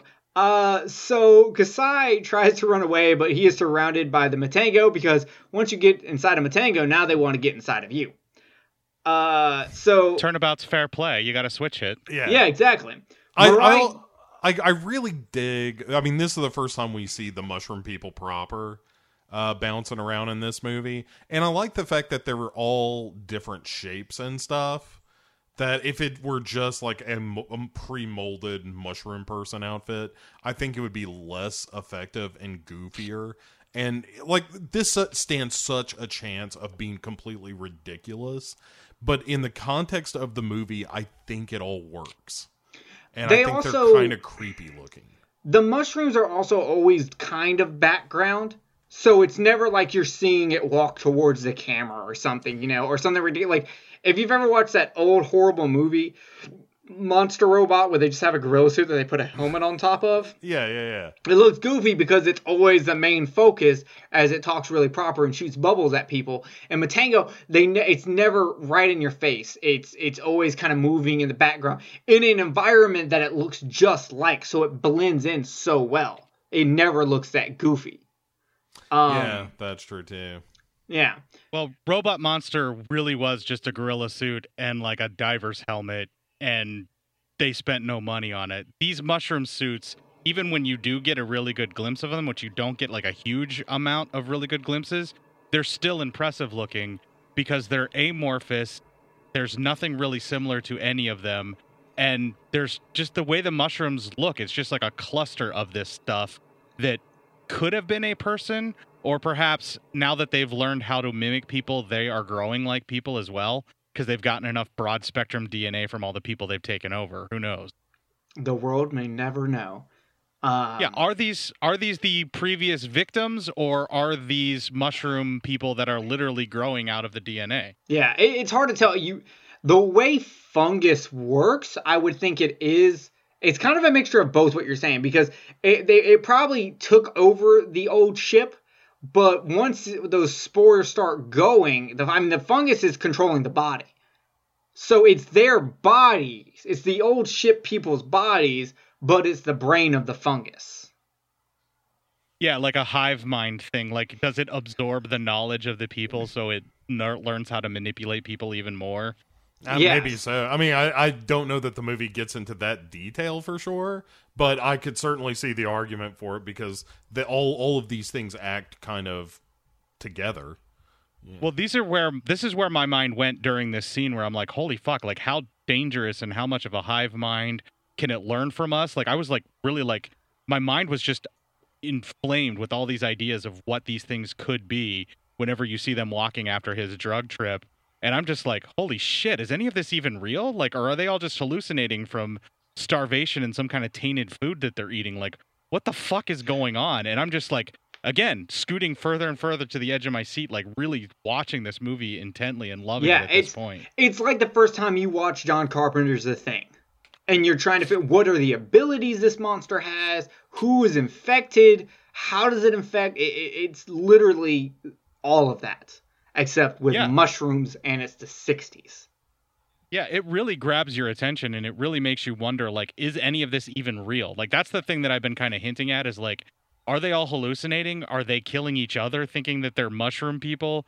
You know, like what the fuck is going on in this movie? This is insane. Yeah, and it's kind of funny. Um, the, uh, this movie is based off the story "Voice in the Night" by uh, William Hope Hodgson, which uh, in turn is an author that inspired Lovecraft, which in turn is the inspiration for John Carpenter's version uh, of the thing, which is it's from a novel, but it's but John Carpenter's thing is a very Lovecraftian version of it. So it's kind of interesting how like you can connect Matango to John Carpenter's thing in so many ways. It's not even fucking funny. Yeah, the source material is very common ground that they have there. They're definitely treading on some of the same ground and it activates that cosmic horror fear that works so well in my brain. Yeah, like literally Lovecraft wrote an article about Hodgson's work. So I mean, it, it's it really is influential. Um, but we go back to Murai, who goes looking for Kasai on the ship. Uh, but the ship looks like it's been being taken over again by fungus. Uh, which can kind of throw you off. Now, Cort being your first time, when he goes back on the ship and everything once again out of nowhere is just covered with fungus again, did that throw you off? I thought it might have been because of the rainy season, the water's kind of seeping in, and the chemicals they used to try and take it back. You know, like maybe the fungus was encroaching. I didn't really get too far off on that. I was just kind of like, okay, what happened here? How did it grow? Yeah, You know, I, like I was just like, somehow it penetrated again, but how? I the first time I saw it, I literally thought that um, he had found another ship because I was like, how would the fungus have grown that fast? He literally like left for a few hours, came back, and then all of a sudden everything's covered in fungus again. Yeah, I, I, you know, I, I don't get too uh, bogged down on the timeline that on that mostly because it's like, oh well, the this is the assault, you know, like the the the fungus is closing in on them, and I think it can be sentient enough that it's like, okay, well, let's grow real fast. True. Yeah, it may have also been if it is that sentient, which is one of the things that I was questioning. Perhaps it pulled back and gave them a sense of comfort where it's like, we're going to get them eventually. There's no escape. Let's just let them wear down so it's less of a fight. And then when we have this final push that's happening here, then it's like, okay, this ship is now mine again and you're fucked. Yeah, Yeah. And speaking of ships, Murai goes back out, climbs up a mountain, and sees a boat in the fog.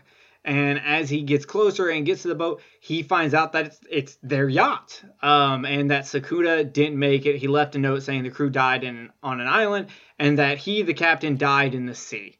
Uh, he goes back to tell Akiko that the yacht came back and Sakuda died. Um, and she basically at this point is giving up and is just like, "Can we eat the mushrooms now?" But uh, no, because now me and Kasai are probably half mushroom, and Akiko now she wants to kill herself, but Murai confesses his love to her. Which, fun fact, if you see someone about to jump from a bridge, you go, "Hey, I love you," and they go, "Well, you know what? The bridge is my mistress," and then they jump off anyway. So you failed. Um, uh, which is that's from a song uh, about a guy who uh, uh, talks about how his lover is the river and the bridge is his mistress as he's committing suicide. Um, so do do do do do. Where was I? He confesses his love for her. Uh, and uh, I hope they fuck before they die. But instead of that, there's a knocking at the door. Uh, Murai shoots the mushroom colored hand that tries to open and then it attacks through the portholes, which is very, you know, creature from the Black Lagoon like. Then it tries to break down the walls, which is very zombie like. And then Murai breaks off an arm, which looks fucking fantastic, by the way.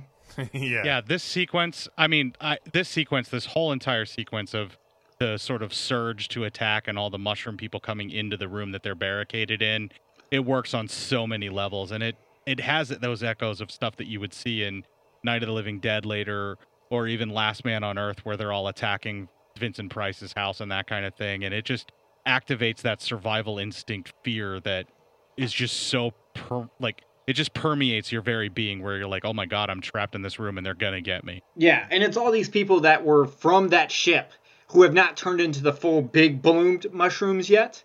Um, they're still kind of in the middle transportation phase, and, and they're going to bring them back to the full bloom mushroom people, which makes you wonder: Are those full bloom mushroom people? Are they organic mushrooms, or are they also previous ships that we've that you know they saw shipwrecked uh, earlier? Are they all? Are they just from years and years before? So they've gotten to the state of full bloom. There's so much like rich history here that you don't know that I I just really want to know. Like I wish this like there was a book version of Matango that kind of went into this. Yeah, how long has this been going on? Like, Yeah. how cool would it have been if they would have had the money where they go wandering around the island and they're like just looking for another place to try and find food or something like that, and they happen upon like a shipwreck cove that has like old pirate ships and like this shit has been happening for Yeah, well, centuries. That would be so cool. There is that one scene early on uh, where uh, Koyama and Sakuda are on the ship fixing it when we the first scene of them actually fi- trying to fix their yacht. Uh, and Koyama looks down and sees all the all the crashed ships and points out that th- this this happens a lot. So it could have been happening for a long time.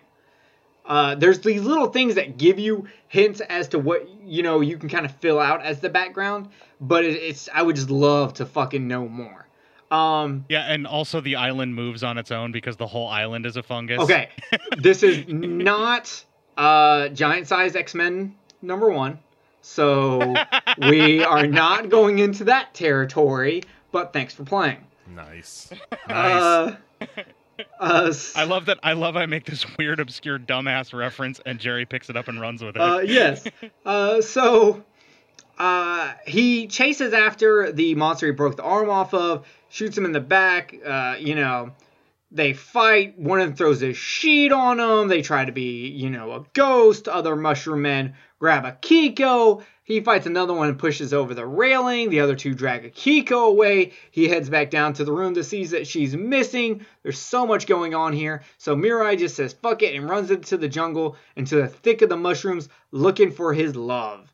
But Right. uh, he walked into a Matango gangbang because they start to surround him as he hears Akiko call out to him. Now, my fiance loves to do this. Well, she will just see me and she'll go, Murai, Murai, and imitates uh, Akiko, and it's it's very adorable. And then I'm like, "Don't touch me, you mushroom eating freak." Um, and then it's no longer cute. Uh, so she's eating the mushroom and is very happy. It's almost as if she's this shy, timid girl is now liberated because she has eaten the mushroom. She is she she did what she was. She's always done what she's been told to do, and now she has broken the rules and is liberated by eating the mind altering mushrooms, uh, which is very significant because it's kind of like the breaking of the traditional uh, conservative Japanese woman into falling in with the bad crowd of the new Americanized woman of Mami and eating mushrooms with her and becoming liberated. And next thing you know, she'll be burning her bra. Um, and wanting to vote. she's two. She's two steps away from dating somebody like me. Yes, exactly. And that's going to be horrible for her. Um, Oh, I've dated me. I know what it's like. yeah. So uh, the Matango surround him, and he kind of wrestles past them and uh, others a- as he watches them eating mushrooms. Uh, he tries to get Akiko, but can't, so he just leaves her behind as she calls out his name. And he runs to the beach and swims to the yacht. Uh, and he's rescued, and and he's sorry that he was. We now go back to the beginning of the movie where he is back in the psychiatric ward, and he's saying if he really was in love with her, he would have stayed and eaten the mushrooms with her. Now, this is where the big change comes up depending on which version you're watching. In the Japanese version, he clearly states he does not eat the mushrooms, and yet he is still affected by what the mushrooms did. So you have to wonder was it the spores that did it to him, or was it his love for Akiko, or did it just not matter and he was there for long enough that it did affect him? On the other hand, if you watch the American version, the Americans were like, that's too deep. Make him say he ate the mushrooms. So he admits to eating the mushrooms uh, while he was on the yacht because he was confused and depressed. Uh, so to me, the American version is kind of fucking stupid, uh, but I still love the dub. But the Japanese one kind of shows you that uh, because of the social environment he was in, even though he didn't eat the mushrooms, he was still affected by the spores. Even if you are a conservative, traditional Japanese person, if you are living in this new world environment, you will be affected anyway. Is Yeah. kind of what they're trying to show in your face. Uh, The hippies are coming for you. They're gonna change your world and make you one of them. yeah, pretty much. The, the hippies are, are coming and the druggies are here. Uh, and, and it's kind of like, uh, you know, he's saying Tokyo is the same as that island. People are just as cruel in this city. Um, and, and that's where the the movie ends with its grand statement of, of social commentary. And uh, now we're going to kind of get into our not only our final thoughts, but we're going to talk about the philosophy in this movie. Uh, and I did some research to pull from experts, uh, you know, and what they think of this movie uh, and kind of my interpretation of them because I do agree with them, but they have more historical context of what Japan was like at the time. So I took what they what they said and added my own little sugariness to it.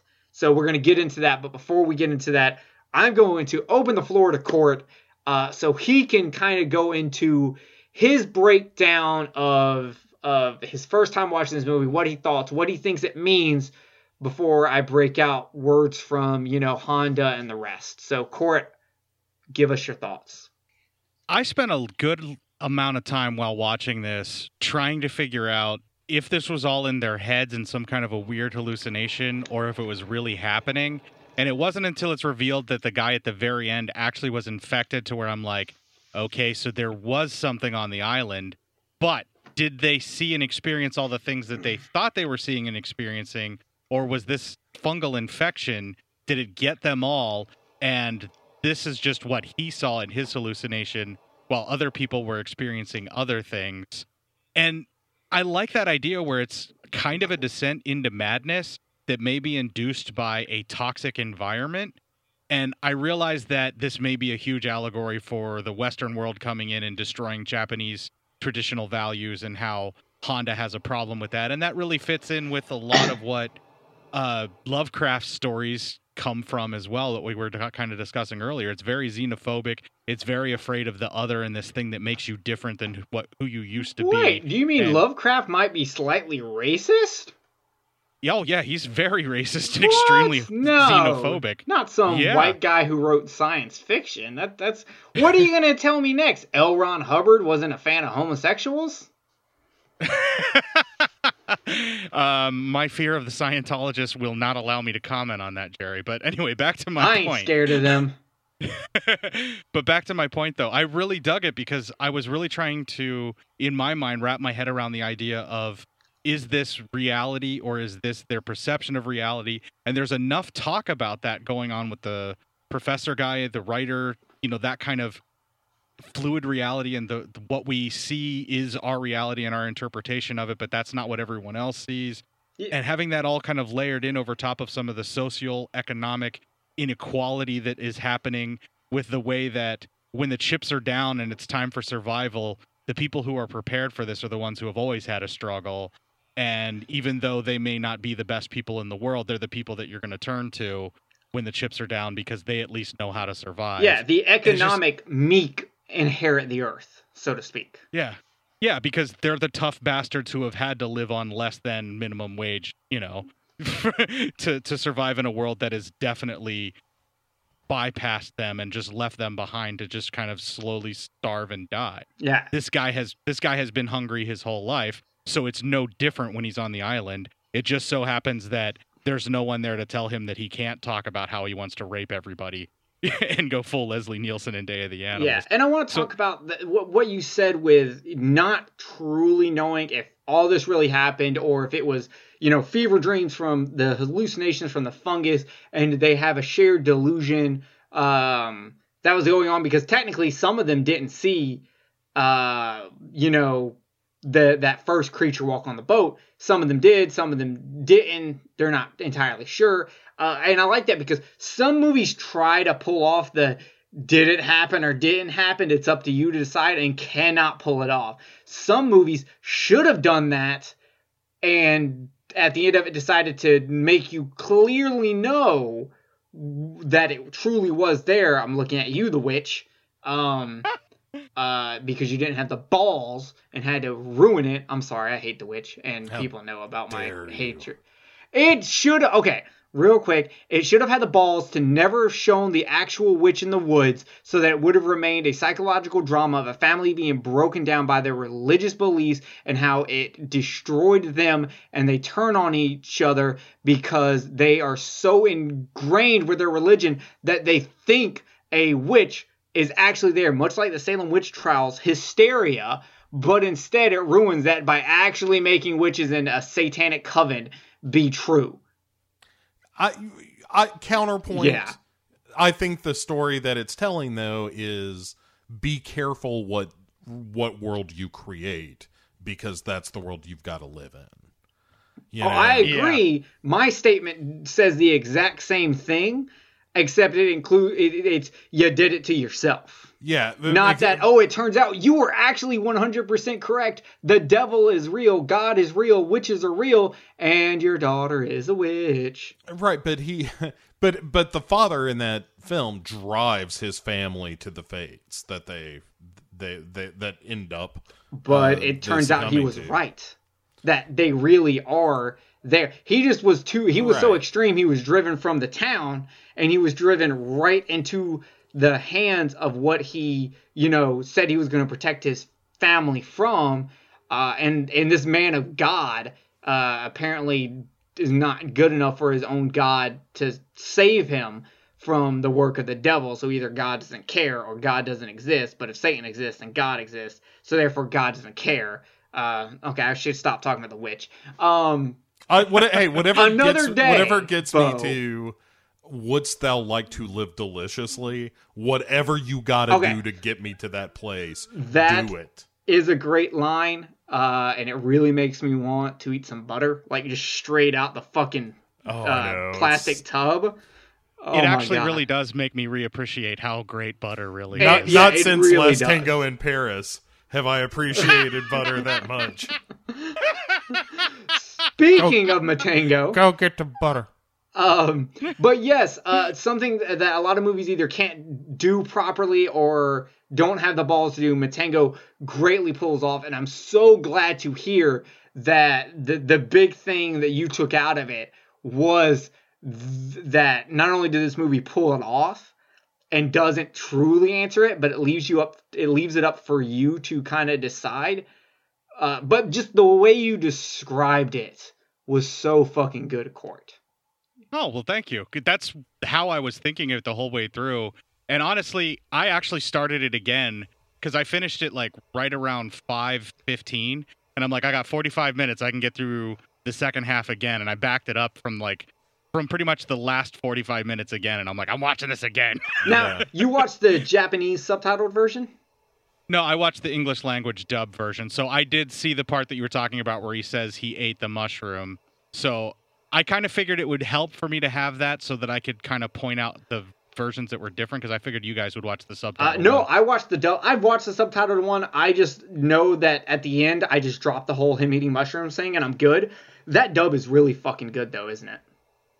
Yeah, it matches up really well. It fits really well, and usually you have like at least one character in a Toho International dub that has like a really high pitched, annoying voice that's supposed to be comic relief, and that's not here at all. These are all straightforward, serious character voices in the dub, and it's really effective. I, I was I- super impressed with this movie. I want a Blu-ray of it too. Yeah, Ishiro Honda said uh, when they were making the movie, he was like, he told all his actors that uh, this is a serious drama, so treat it as such. And, and they did, and they did a wonderful job. Now, Bo, Mm. uh, you when when I was doing my research for this movie uh, to get all my notes proper, um, I kind of wondered if I even need to because of how great of a job you do of researching Japanese movies and what the time was like in Japan when those movies were made and what they were saying. So I'm kind of interested, even if you didn't do research, just with the knowledge you have, what your thoughts on this movie are.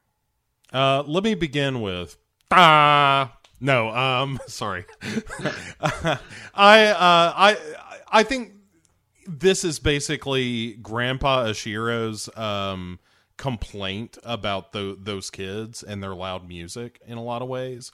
Um, it's very like I said, you know, culturally speaking, this is the beginning of not just uh, a cultural shift in the teenagers in Japan, but this is also there's there's a bit of an artistic shift. Uh, you're starting to see some of those motorcycle movies, which is a crazy subgenre in Japan, like more so than I think even in the U.S. Uh, in the 50s. Yeah, they kind of replaced the Salaryman movies. yeah, yeah, and they became this crazy like counterculture, and and they were kind of punk rock. They weren't just like you know the westerns of the uh, American cinema, where it's just like, oh well, this is a genre, everyone seems to like, so we're just going to make a million of these. Like all of them were about like you know James Dean types and shit like that because that's what they were all spawned from. So they all had this kind of fuck you authority attitude. Um and and so in a lot of ways I think this is Honda in a, defending in a weird way the kind of movie he makes. Um and and also putting his like like I said dragnet-esque spin on you know hey this like these kids are going to do the dope and it's going to make them lazy and shiftless and they're just going to want other people to do the dope with them and i honestly think that is 90% of this movie it's just that that everything else around it is so brilliant. And like the message itself i don't think is is that striking in a weird way. It's just that like the the scene where Murai runs after Akiko, and when he finds her, he realizes that she's already eaten the mushroom because she's all prettied up and she's eaten a mushroom. That's the real giveaway, it turns out. Um, and she says to him, "They're so delicious. You really need to like you you need to eat one."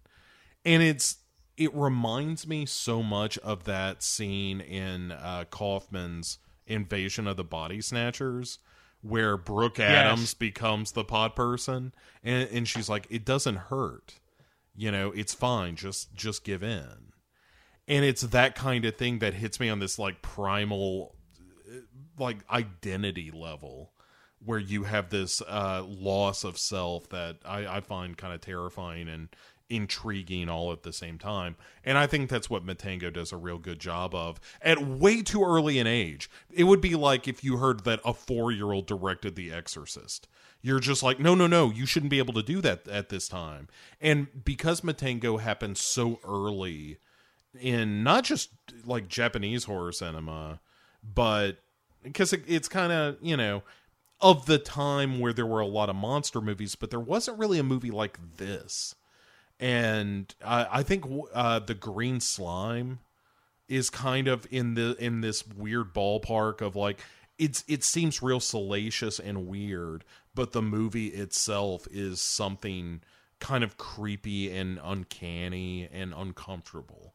And it really Matango has always gotten under my skin, and it still does. When I watch it now, I come away from the movie feeling uh, uncomfortable and and wet usually. This feels a lot to me like the Japanese perspective post World War II, similar to what we were getting in Kevin Co- Kevin McCarthy's version of the Invasion of the Body Snatchers, where it's that that fear of everything's changing around you and the world that you once knew is now gone, and what is happening is this slow infestation of something that's completely different than your ideology, and you can't live in this world anymore Right. That xenophobia in both of those films mirrors really well and i would love to do a double feature of both of those back to back and kind of compare the cultural shock of it Of both the invasion movies or the the invasion movies Of- in Matango? the- of invasion uh 59 i think it is Yeah. isn't it or like Eh, yeah I'll, I'll double check, but that sounds right. Yeah, I think it's like it's late late fifties and like at the earliest it's late fifties, but like Invasion of the Body Snatchers with Kevin McCarthy, the old black and white one, and Matango. I want to watch them back to back and just kind of like almost like a comparative thesis kind of thing, like to see the cultural shock that is being presented on screen of the fear of the change from your traditional values and what you know and into a world that you can no longer live in anymore because it is so left field of what you would have been used to. Yeah, I really like that idea. What's really funny about uh, this being, you know, a movie that that is kind of saying, I don't like how the how Japan is becoming Americanized, is that you know the original Godzilla from 1954 was a movie that was made freshly out of the the lift the lift that happened from American occupation, where they were like, you can't make any movies that talk about nuclear weapons, you can't make anything that's anti-American. Like we had a very tight grip on Japan and what they could do. And once that was lifted, Godzilla was one of uh, one of the very first couple of movies that actually did point that finger and did talk about it. Um, and I think Ishiro Honda at that point was like, now that the lift is gone, we will go back to being Japanese. But the problem was, is that's not what happened. We Japan instead of that started becoming uh, uh, more Americanized. And this movie is a critique of the shallowness and self-centered attitudes that came when it started getting Americanized, uh, especially in 1960 when uh, elected Prime Minister Hayato Ikeda's income doubling plan started, where they were he he rapidly boosted the economy. Uh, they had the Japanese the uh, the Olympics coming to Japan in 1964, so they were building stadiums and they were getting all this stuff. And uh, uh, Hayato Minister Hayato's plan was to use Western Western style commu uh, commun, communism Western style consumerism and it ended up creating a bigger middle class, which was great. They could buy, you know, refrigerators and washing machines, stuff that they normally would not have been able to buy. But the rich also got richer, which means their children became what Bo was talking about. They were going to school in sports cars. They were taking their parents' yachts out. There was a story that happened in, in, in Japanese news that caught Honda's attention when uh, a couple of rich yacht kids took, well, rich kids took their parents' yacht and they traveled too far out to sea and had to be rescued by the Japanese government. Uh, and originally, the first draft of this did involve all teenagers. It was all kids. Um, Honda really didn't like that they were becoming Americanized and these modernized, spoiled children. They they they didn't have respect for for structure and, and government and they didn't respect their elders and they didn't respect tradition. Uh, they they were playing their music too loud and watching motorcycle movies. Uh, and this movie calls into question when people like that that that break the unspoken respect for authority we see in a government when that's gone when that's suppressed what happens to us you know? Right. the writer goes mad with lust. The rich man hoards his food. The captain leaves them all behind. The sailor extorts money and the singer enjoys being fought over. Uh, I, I mean it's it, when all you have is your own ego controlling you with no rules and you're you can let your Freudian fucking slips go everywhere what happens? Uh it's the themes of dehumanization and the collapse of society and structure that can be seen in many movies even japanese movies you look at battle royale which uh luckily hey i'll be doing an episode uh on this uh, another legion podcast so look at that Mhm. fucking plug like for psychosemantic podcast. Uh-huh. Um, On brand, I like it. yeah, I'm, I'm trying to be on brand. Uh, I hope everyone enjoyed my little Legion bumper that you will hear at the end of this episode. Yeah, thank you again. That was awesome. Uh, you're welcome. I know people love hearing my voice everywhere. Um, Mhm. but you see that you see it in movies like Battle Royale. It's still there. Where in Battle Royale you have you know a country that the kids have ha- are, are you know going wild, and you have the teacher in that is is basically Ishiro Honda saying you're not gonna fucking behave. I'm gonna make you behave. Yeah. But you know you it's it's not you no longer have the respect you should have. Like I just brought up that bumper I made. I could have easily, being the one that made that bumper, made sure that Kill the Cast was more prominent than any other show in that bumper. I could have stated at the beginning, my name is Jerry from Kill the Cast, and if you like this show, blah, blah, blah. I could have done that. I didn't do that because I had the respect for authority uh, a- a- and the structure of the network. If I didn't have that, I would have came out there with I'm Jared from Kill the Cast. If you don't listen to these other podcasts, I might come murder and rape you or feed you to mushrooms. I don't fucking know. But I had that. So, Bo, you are 100% right in in this being Honda's get off my lawn. It was him going, get your Americanized modern ass out of here and bring back my traditional respect for Japanese culture, my culture. The war ruined their culture to, in his eyes. Obviously, Japanese culture is still there. It's fucking thriving. It's just, you know, the Right. new It generation. It- yeah, it Yeah, was just different. new- It was like Honda was like, I want to reestablish, like with Godzilla and so forth. I want to reestablish some some of Japan's cinematic identity, and and this is what you know, part and parcel of what it means to be a Japanese filmmaker, and this is what Japanese cinema is like, and all that stuff. Like you can't undersell how significant Godzilla is. And by the time, you know, Matango comes along, uh, you know, which is almost a decade later, it's just that the people the, like you were saying, the generation that was coming up at, at this point, and it's one of the reasons that you know the Godzilla movies eventually kind of went away for a while, is because they were kind of this goofy kind of vibe that over time that generation grew to find kind of quaint and silly. Uh, and you can make the argument that those movies are quaint and silly, but I uh, would also say that's kind of why they're great.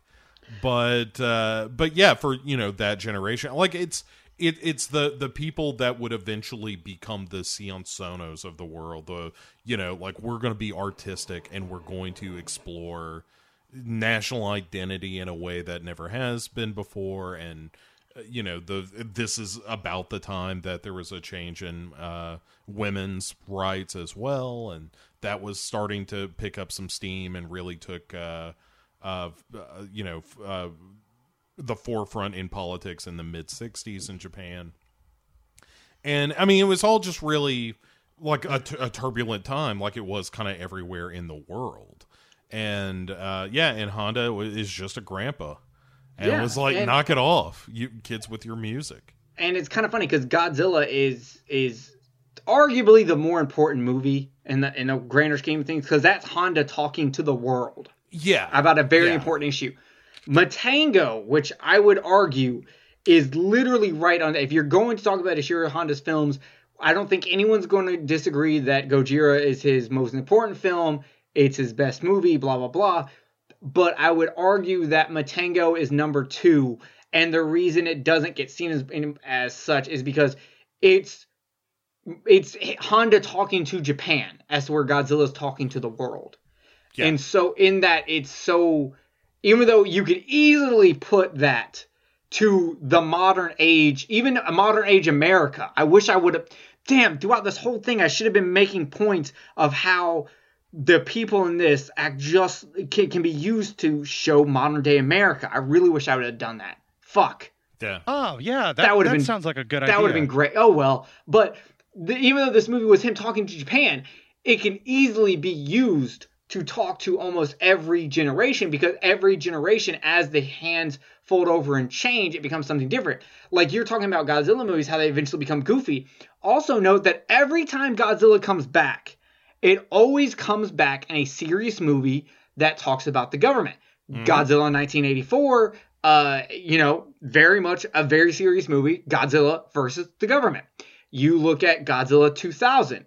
Once again, Godzilla versus government. It, it deals with a scientist who is outside of the government network, being the good person, versus the big military man who is not in the net, who who is not representing, you know, the normal average person.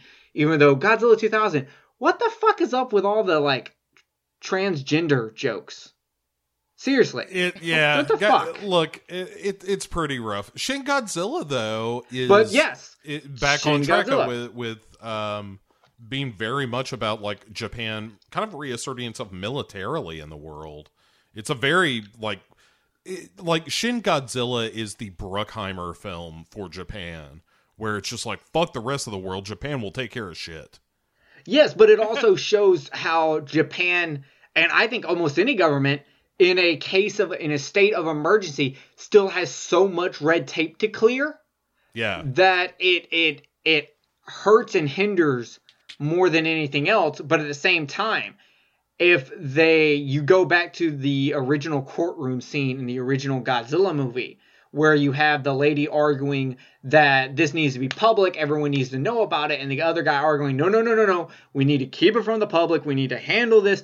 You can you they that scene could have been redone in Shin Godzilla with the lady going, all this red tape is just holding you up and causing more damage, and the other guy go for the government going, yes, but if we don't we don't have these protocols in place, then all of a sudden we're stepping over, you know, our the rights of our citizens and blah blah blah. Like it's a very touchy, messy subject, and Shin Godzilla does a great job of that.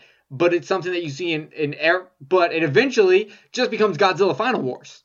Yeah, yeah. Like the series always transgresses and goes right back into just entertaining monster v monster uh, movies, something that the Gamera series has almost always just been. Yeah, Gamera is not going to give you a whole lot of political commentary. no, Gamera's you gonna get you get rockets Steven out Seagal's daughter, holes. and that's that's the best you get. Yeah, So I- enjoy it. It's gonna if it does it, it's gonna be by accident. It's like, oh, we didn't mean to do that. Sorry. Right. Yeah. Sorry if you learned anything in this movie, everyone. We just meant to be a Gamera film. Yeah, exactly. So, But it- I, I look, I got no problems with. I, I'm genuinely surprised that there was never an American stab at Gamera. You know, there's been rumors of it, but nothing ever comes. I kind of wonder now with all with Godzilla doing so well, if there's not talk somewhere in the background of them trying to get rights to someone to get rights to make an American Gamera film. yeah, He doesn't have boy, the that- name recognition, but I could see it. But the thing that bothers me, getting back to Matango, is how this movie is is you cannot find information about this movie. On IMDb, it has four pieces of trivia. In the book I have um that is the biography of Ishiro Honda, it gets two and a half pages uh in uh, literally in my book that's the biography of Eiji Tsuburaya, it gets a paragraph and that's it. Matango is not talked about even though it has so much to fucking say. And it breaks my heart and that's truly why I wanted to do this podcast. I wanted to talk Matango with people that would appreciate it, with people that would understand, and maybe put it out there in a way that that would convince other people to hear whether they hear it and go, "Oh, it's the thing meets Gilligan's Island." Hell yeah, I want to watch that. Or if there's like, "Oh my god, I can't believe this has so much to say. I want to I want to see this movie." And don't get me wrong, the movies from the 60s, it's to be a little slow, but it's so well done with atmosphere and, and character driven paranoia that you have to see it. Even uh, a couple, like two months ago, I made a small YouTube video kind of explaining why someone should watch Matango. Um, you know, no one watches that video because no one gives a shit about Matango. Godzilla fans don't give a shit about Matango. Science fiction fans don't give a shit about Matango. Horror fans don't give a shit about Matango. And us three are kind of here to tell you you need to give a shit about Matango because it's a very important film that that you can find so much to talk about. Don't get Well, hell, lost. I didn't really check it out until you invited me to do this show, and I'm like, yeah, let's fucking do this. And I am so grateful that I got to see this movie. I absolutely loved it, in case anybody couldn't tell. And I full heartedly recommend that if nothing else, if you got an Amazon Prime account, just go watch Attack of the Mushroom People and start from there because you need to see the movie. It is incredible. And I don't think it's slow. It kept my attention the entire time. Yeah. It's like what, 85, Yes, 86 but minutes? all three of us can sit down and watch a Vincent Price movie and be fine, or watch a Korean and Korean movies for fuck's sake, or it's seven hours long always. Um, but like we have that attention span. But for a lot of people that are fans of like '80s horror movies and you know that kind of faster paced slasher movie, it's it's going to be slow to them. But if you love watching Vincent Price movies, if you sit down and, and watch Mask of the Red Death for the hell of it, which by the way, the cinema psyops of that episode is absolutely amazing, and uh, you should check it out. Um, it, it, That was all Goro. either way, it was a fucking great fucking episode because I absolutely love it's it's in my probably top five Vincent Price movies, um, if not top two or three. Um, because I'm one of those weird people that would actually put that above Witchfinder General, which is weird. Uh, and then House of Wax is my all-time favorite Vincent Price movie. So I guess it's my number two.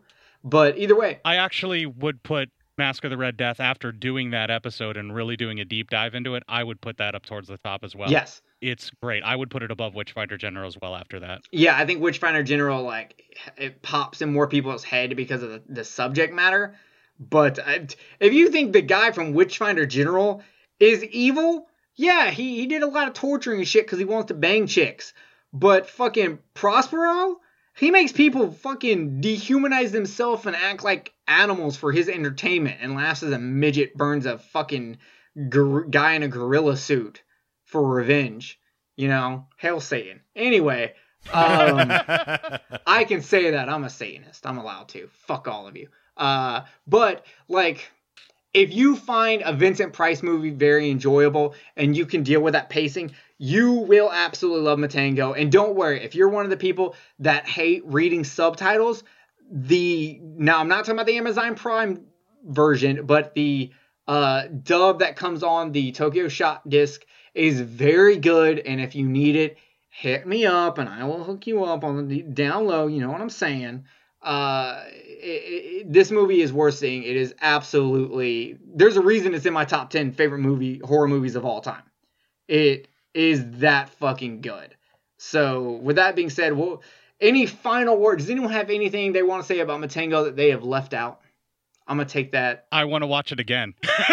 yeah, I want to watch the version that's on Amazon Prime. I want to see how different it is. I, I did give it a quick scan and it looks solid. So uh, it looks like just a good old fashioned American dub of, uh, of of Matango. So yeah, folks, if you I'm hoping it's the international dub from Tokyo Shock because I wouldn't put it past that being popped up there. I've seen other things Tokyo Shock did ending up on Prime, so it's a possibility. yeah, absolutely, and and uh, yeah, so if you've got Amazon Prime, give it a shot. Uh, Matango, if if like I said, it, it's one of those movies that I think it's.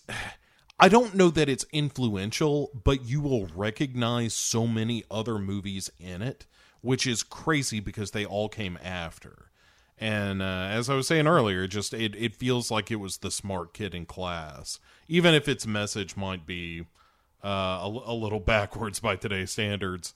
Um, the execution of it and the like the the mood and the atmosphere and that just building sense of bleakness that is so uncommon to movies of this era in in especially in the way that it's presented uh it's super good oh my goodness i love matango so much Yeah, so I, I, I, we, if you don't want to watch Matango after this, I don't know what's wrong with you.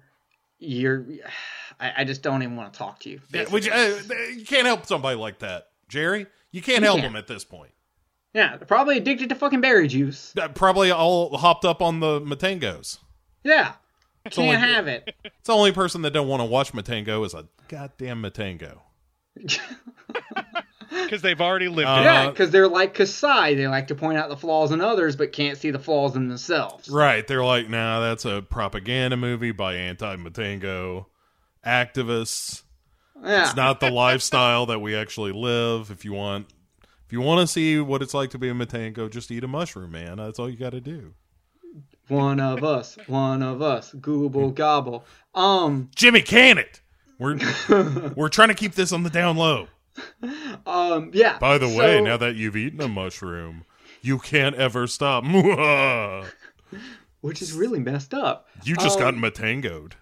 So yeah, with that being said, I'm going to turn the floor over to my two gentlemen here so that they can kind of tell you what they do on the internet and where you can find them and all that jazz. So uh, Cort, the uh, court is yours. Oh, well done. I've been wanting to say that forever. Uh, I won't hold you in contempt of court for that joke. Will you hold hold me against Court? Uh, Any court in a perhaps. storm? I yeah. Are you guys both courting me right now? Huh? God, I don't like anything right, you- that's happening right now. no, these puns are so bad. I'm loving them. Uh, if you don't hate me after all of that, you can, you can find me on our landing page, legionpodcast.com forward slash cinema dash psyops. Unless Bo hated the puns that much that I'm now off the network, which is a possibility. We'll see. Also, we are anywhere you can find and or get where all fine podcasts are given away for free, whether it's Stitcher, iTunes, uh, Google Play, Spotify. We're Uh, on we- Spotify. Spotify now, Tom. Yeah, Spotify now as well. Uh, I'm also out there on the Facebooks. If you want to interact with me there, you can private message me uh, or just friend me. I have a Facebook group for the show, Cinema Psyops, where a bunch of like minded individuals that enjoy all sorts of weird, twisted shit just have a lot of fun and laugh. Which you go there for the podcast, but let's be honest, you stay for when anyone posts something and it says uh, psyop news. Yeah. Yeah, that's accurate. yeah, even I'm just like I just wish I could do an entire episode every week of just Matt and I doing the news. Like I wish we could have the time to do that, but him and I have been working so crazy that we barely get a regular episode in. Yeah. But that would be so much fun because we get that much news now. Everybody plays along. It's like everybody brings their own fucked up weird news story for us. Oh, it's so good. Oh, All right, uh, I'm so- supposed to talk about me. Um, yeah, I was going to move it on to Bo now that uh, uh, court is no longer in session. nice, nice. I lo- all right, now now I'm back on board. Yes, Bo, go ahead. Uh, so the regular show right now is Pick Six Movies, uh, which is uh, if if you've never heard of it, it is a uh, show uh, where, as the title suggests, we take six movies built around a common theme, and me and my buddy Chad uh, goof on it for a, a while. And, and and also tell a little story that is somehow related to the movie. Sometimes it's a production story. Sometimes it's weirdly a story about Mark Twain and uh, Helen Keller, uh, which was inspiring in a w- weird way. And uh, so, anyway, I'm very proud of that show. Uh, and you can find that here on legionpodcasts.com, uh, as well as um, there's uh, pick6movies.com that Chad does. Um, because I was like, oh, there's no way I'm updating that shit too. Um, so, uh, and then there's, uh, you know, Hero Hero Ghost Show is kind of piecemeal, uh, but I'm working on a new episode of that, and there will be a new show, but we don't have, um, a title for it yet, or, uh, completely the format, or, uh, artwork, or music, or anything. I hear it's going to be called "Go Bow Yourself," Um, it's, it's gonna be it's, called, the podcast is actually about him using a Bowflex. So. It's it's going to be called the new New Zoo Revue, um, where we're going to take that format and update it by putting the word "new" in front of everything. Um, no, it's going to be horror based, but it's going to have some of the narrative hooks of something like a Pick Six. But we've got kind of a theme, and uh, anyway, it's going to be really cool, and it's going to be a little bit different, and I'm I'm super excited about it. But uh, like I said, I don't know what it's called yet, so I can't promote it. Sexy. Well, keep your eyes out for the Legion Podcast Network because that's where you will hear it first. I was gonna say see. Well, I guess you would see it too. It's you'll see There the will be- thumbnail. yes, there will be things to see um, with your eyes and listen to with your ears because that's how science works. Yeah. Um. And if you're close enough, taste with your tongue, but only ask first. Yes, consent is important. Eh, I'll I'll tell you what. Uh, there's a co-host on this. You'd have to ask her if if the licking was okay. Me, it's carte blanche. You just lick away. Actually, it is weird. The first time I met Bo, instead of I went to go shake his hand, and he was like, "Oh, you can lick it instead," and I was like, "Lick what?" He's like, "My finger," and I'm like, "Like the tip?" And he goes, "No, like if I had a ring and you'd kiss it, you just lick it." And I was like, "Uh." Luckily, at that point, uh, Ricky Morgan called and said, "Hey, we're actually at the restaurant that's the other one, not the one you're at." And so we all got to fucking get out of there, and whew, talk about cutting it close. yeah, Saved by the Bell, really. Uh, yeah, which is also a very rapey show. Um, So Zach Morris is trash. Yeah. So, uh, and then of course, uh, you're listening to Kill the Cast, so you know about Kill the Cast. But in case you don't listen to some of our other shows, we've got Underwater Kaiju from Outer Space, which is a show that talks all about Godzilla and Gamera and other uh, Japanese science fiction movies that are in the realm of the the. It's not going to do like all kinds of Japanese horror and sci-fi. We try to ring it in, but every once in a while we might dip our, our toes into a here here Hero Ghost Show style uh, of movie. But for the most part, I try to keep it rein in. Uh, though we keep talking about doing the Bloodthirsty trilogy. Yeah. So Yeah. I, I, and I I love those movies. So I'm kind of like, who wouldn't want a Japanese hammer horror movie? It's fucking great. I think the next one is going to be quite an. Um, Ooh. and because it's time to get real. Oh, so shit. yeah, I'm down. Uh, I think I've got the laser disc over here. If you need me to bring that over, I mean, um, so I'll put it Uh, on my laser disc player, I will bring my laser disc which player. is a box that uh, I just wrote laser disc player on the front of. Oh no, I have a legit one. It, it I don't even have to flip the disc. The laser flips on its own. I'm oh, fancy. very that is Yeah. fancy. And I've got Japanese Godzilla movies on Laserdisc. We can watch Destroy All Monsters in Japanese. Um, all right, so- all right. So, yeah, under- worth. Yeah. Uh, so yeah, Underwater Country of Space. We also have Jerry Hates Action, where uh, I look at action movies because I don't really like action movies, and I, I tell you whether I, I like them or hate them, uh, and it's kind of always up in the air. Uh, like Point Break, I don't see why y'all like that movie, but Terminator 2, I came around on, so you never know. Um, and then, of course, you never know what we're doing here in the future for Kill the Cast. We do have a Horror Coliseum planned coming up. Our next episode is actually going to be the Toxic Avenger, so that'll be fun. Squee. All, hey, uh, also on that uh, a- Jerry loves action. I, I And meant whoa, to whoa, mention. whoa, whoa! Loves action. Get the fuck out. Jerry hates action. uh, sorry, People in Uh, your American Ninja movies. I I like uh, I like to be optimistic. Um, you ought to try those Denzel Washington Equalizer movies. Okay, They're we'll they're, put it on they're there. quite good. We'll see. We'll we will see about that. I Second that. Uh, wow. Okay. Well, you know, if if the court approves, then we'll see what's going on. yeah. If it Um, pleases the the court court. seal of approval. Yeah. It it it Bo the. Denzel Washington Equalizer movies are basically Denzel Washington being the Punisher, and they are brilliant. Oh, Yeah. okay. It's Well, pretty uh, good. Yeah, not not since Man on Fire has Denzel Washington been so brazenly awesome. Well, I will definitely have to be uh, checking those out. Um, so yes, thank you everyone for joining us. Uh, also, we are on Facebook and Twitter and YouTube. Check out YouTube. I've been putting out a video almost every week, uh, depending on health, because sometimes I just don't have the health, or I worked and didn't have to do it. Like I didn't, I didn't make a video this week, but I made one last week, so I'll probably make one this coming week. Uh, so that's always good times.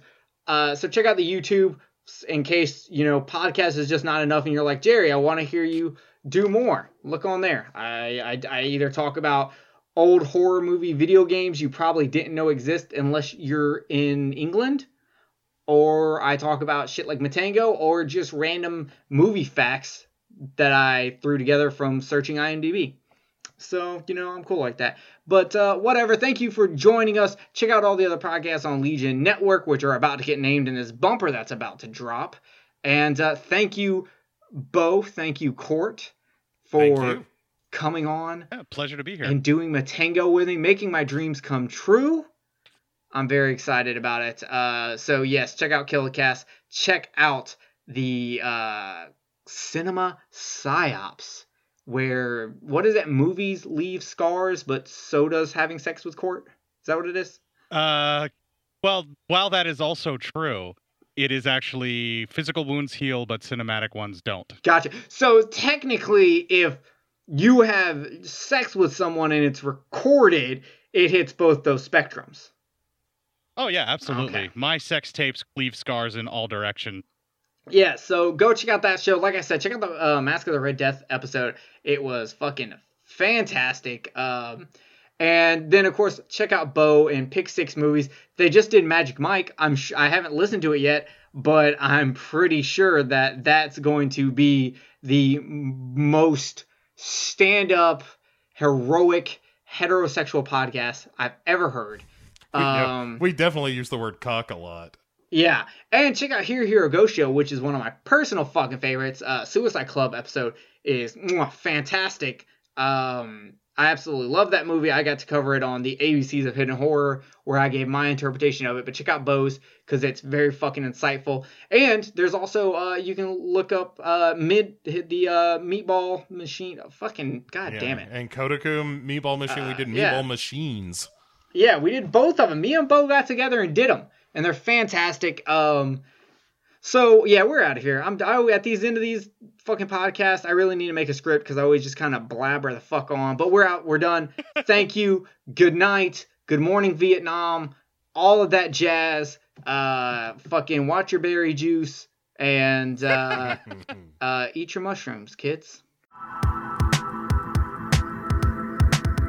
If you enjoyed this show, then make sure you check out the other great shows on the Legion Podcast Network, like Cinema Psyops, Cinema Beef, Devour the Podcast, Duncan and Bo Come Correct, Exploding Heads Horror Movie Podcast, Friday the 13th, Get Slayed, The Helming Power Hour, Hello, This is the Doom Show, Hero Hero Ghost Show, Kill the Cast, Underwater Kaiju from Outer Space, Jerry Hates Action, Legion After Dark, Mental Health, Obsessive Cinema, Discourse, Pick Six Movies, the podcast by The Cemetery, the podcast on Haunted Hill, the Psychosemantic podcast, Rick Radio, House of Wax, Dude Looks Like the 80s, Rabbit and Red Radio, the Shadecast, Short Bus Cinema, Two Drink Minimum Commentaries, the VD Clinic, Who Will Survive Horror Podcast, and Which versus the Doomsday Clock. With such a wide spread of shows, there is guaranteed to be a niche for you to fall in love with.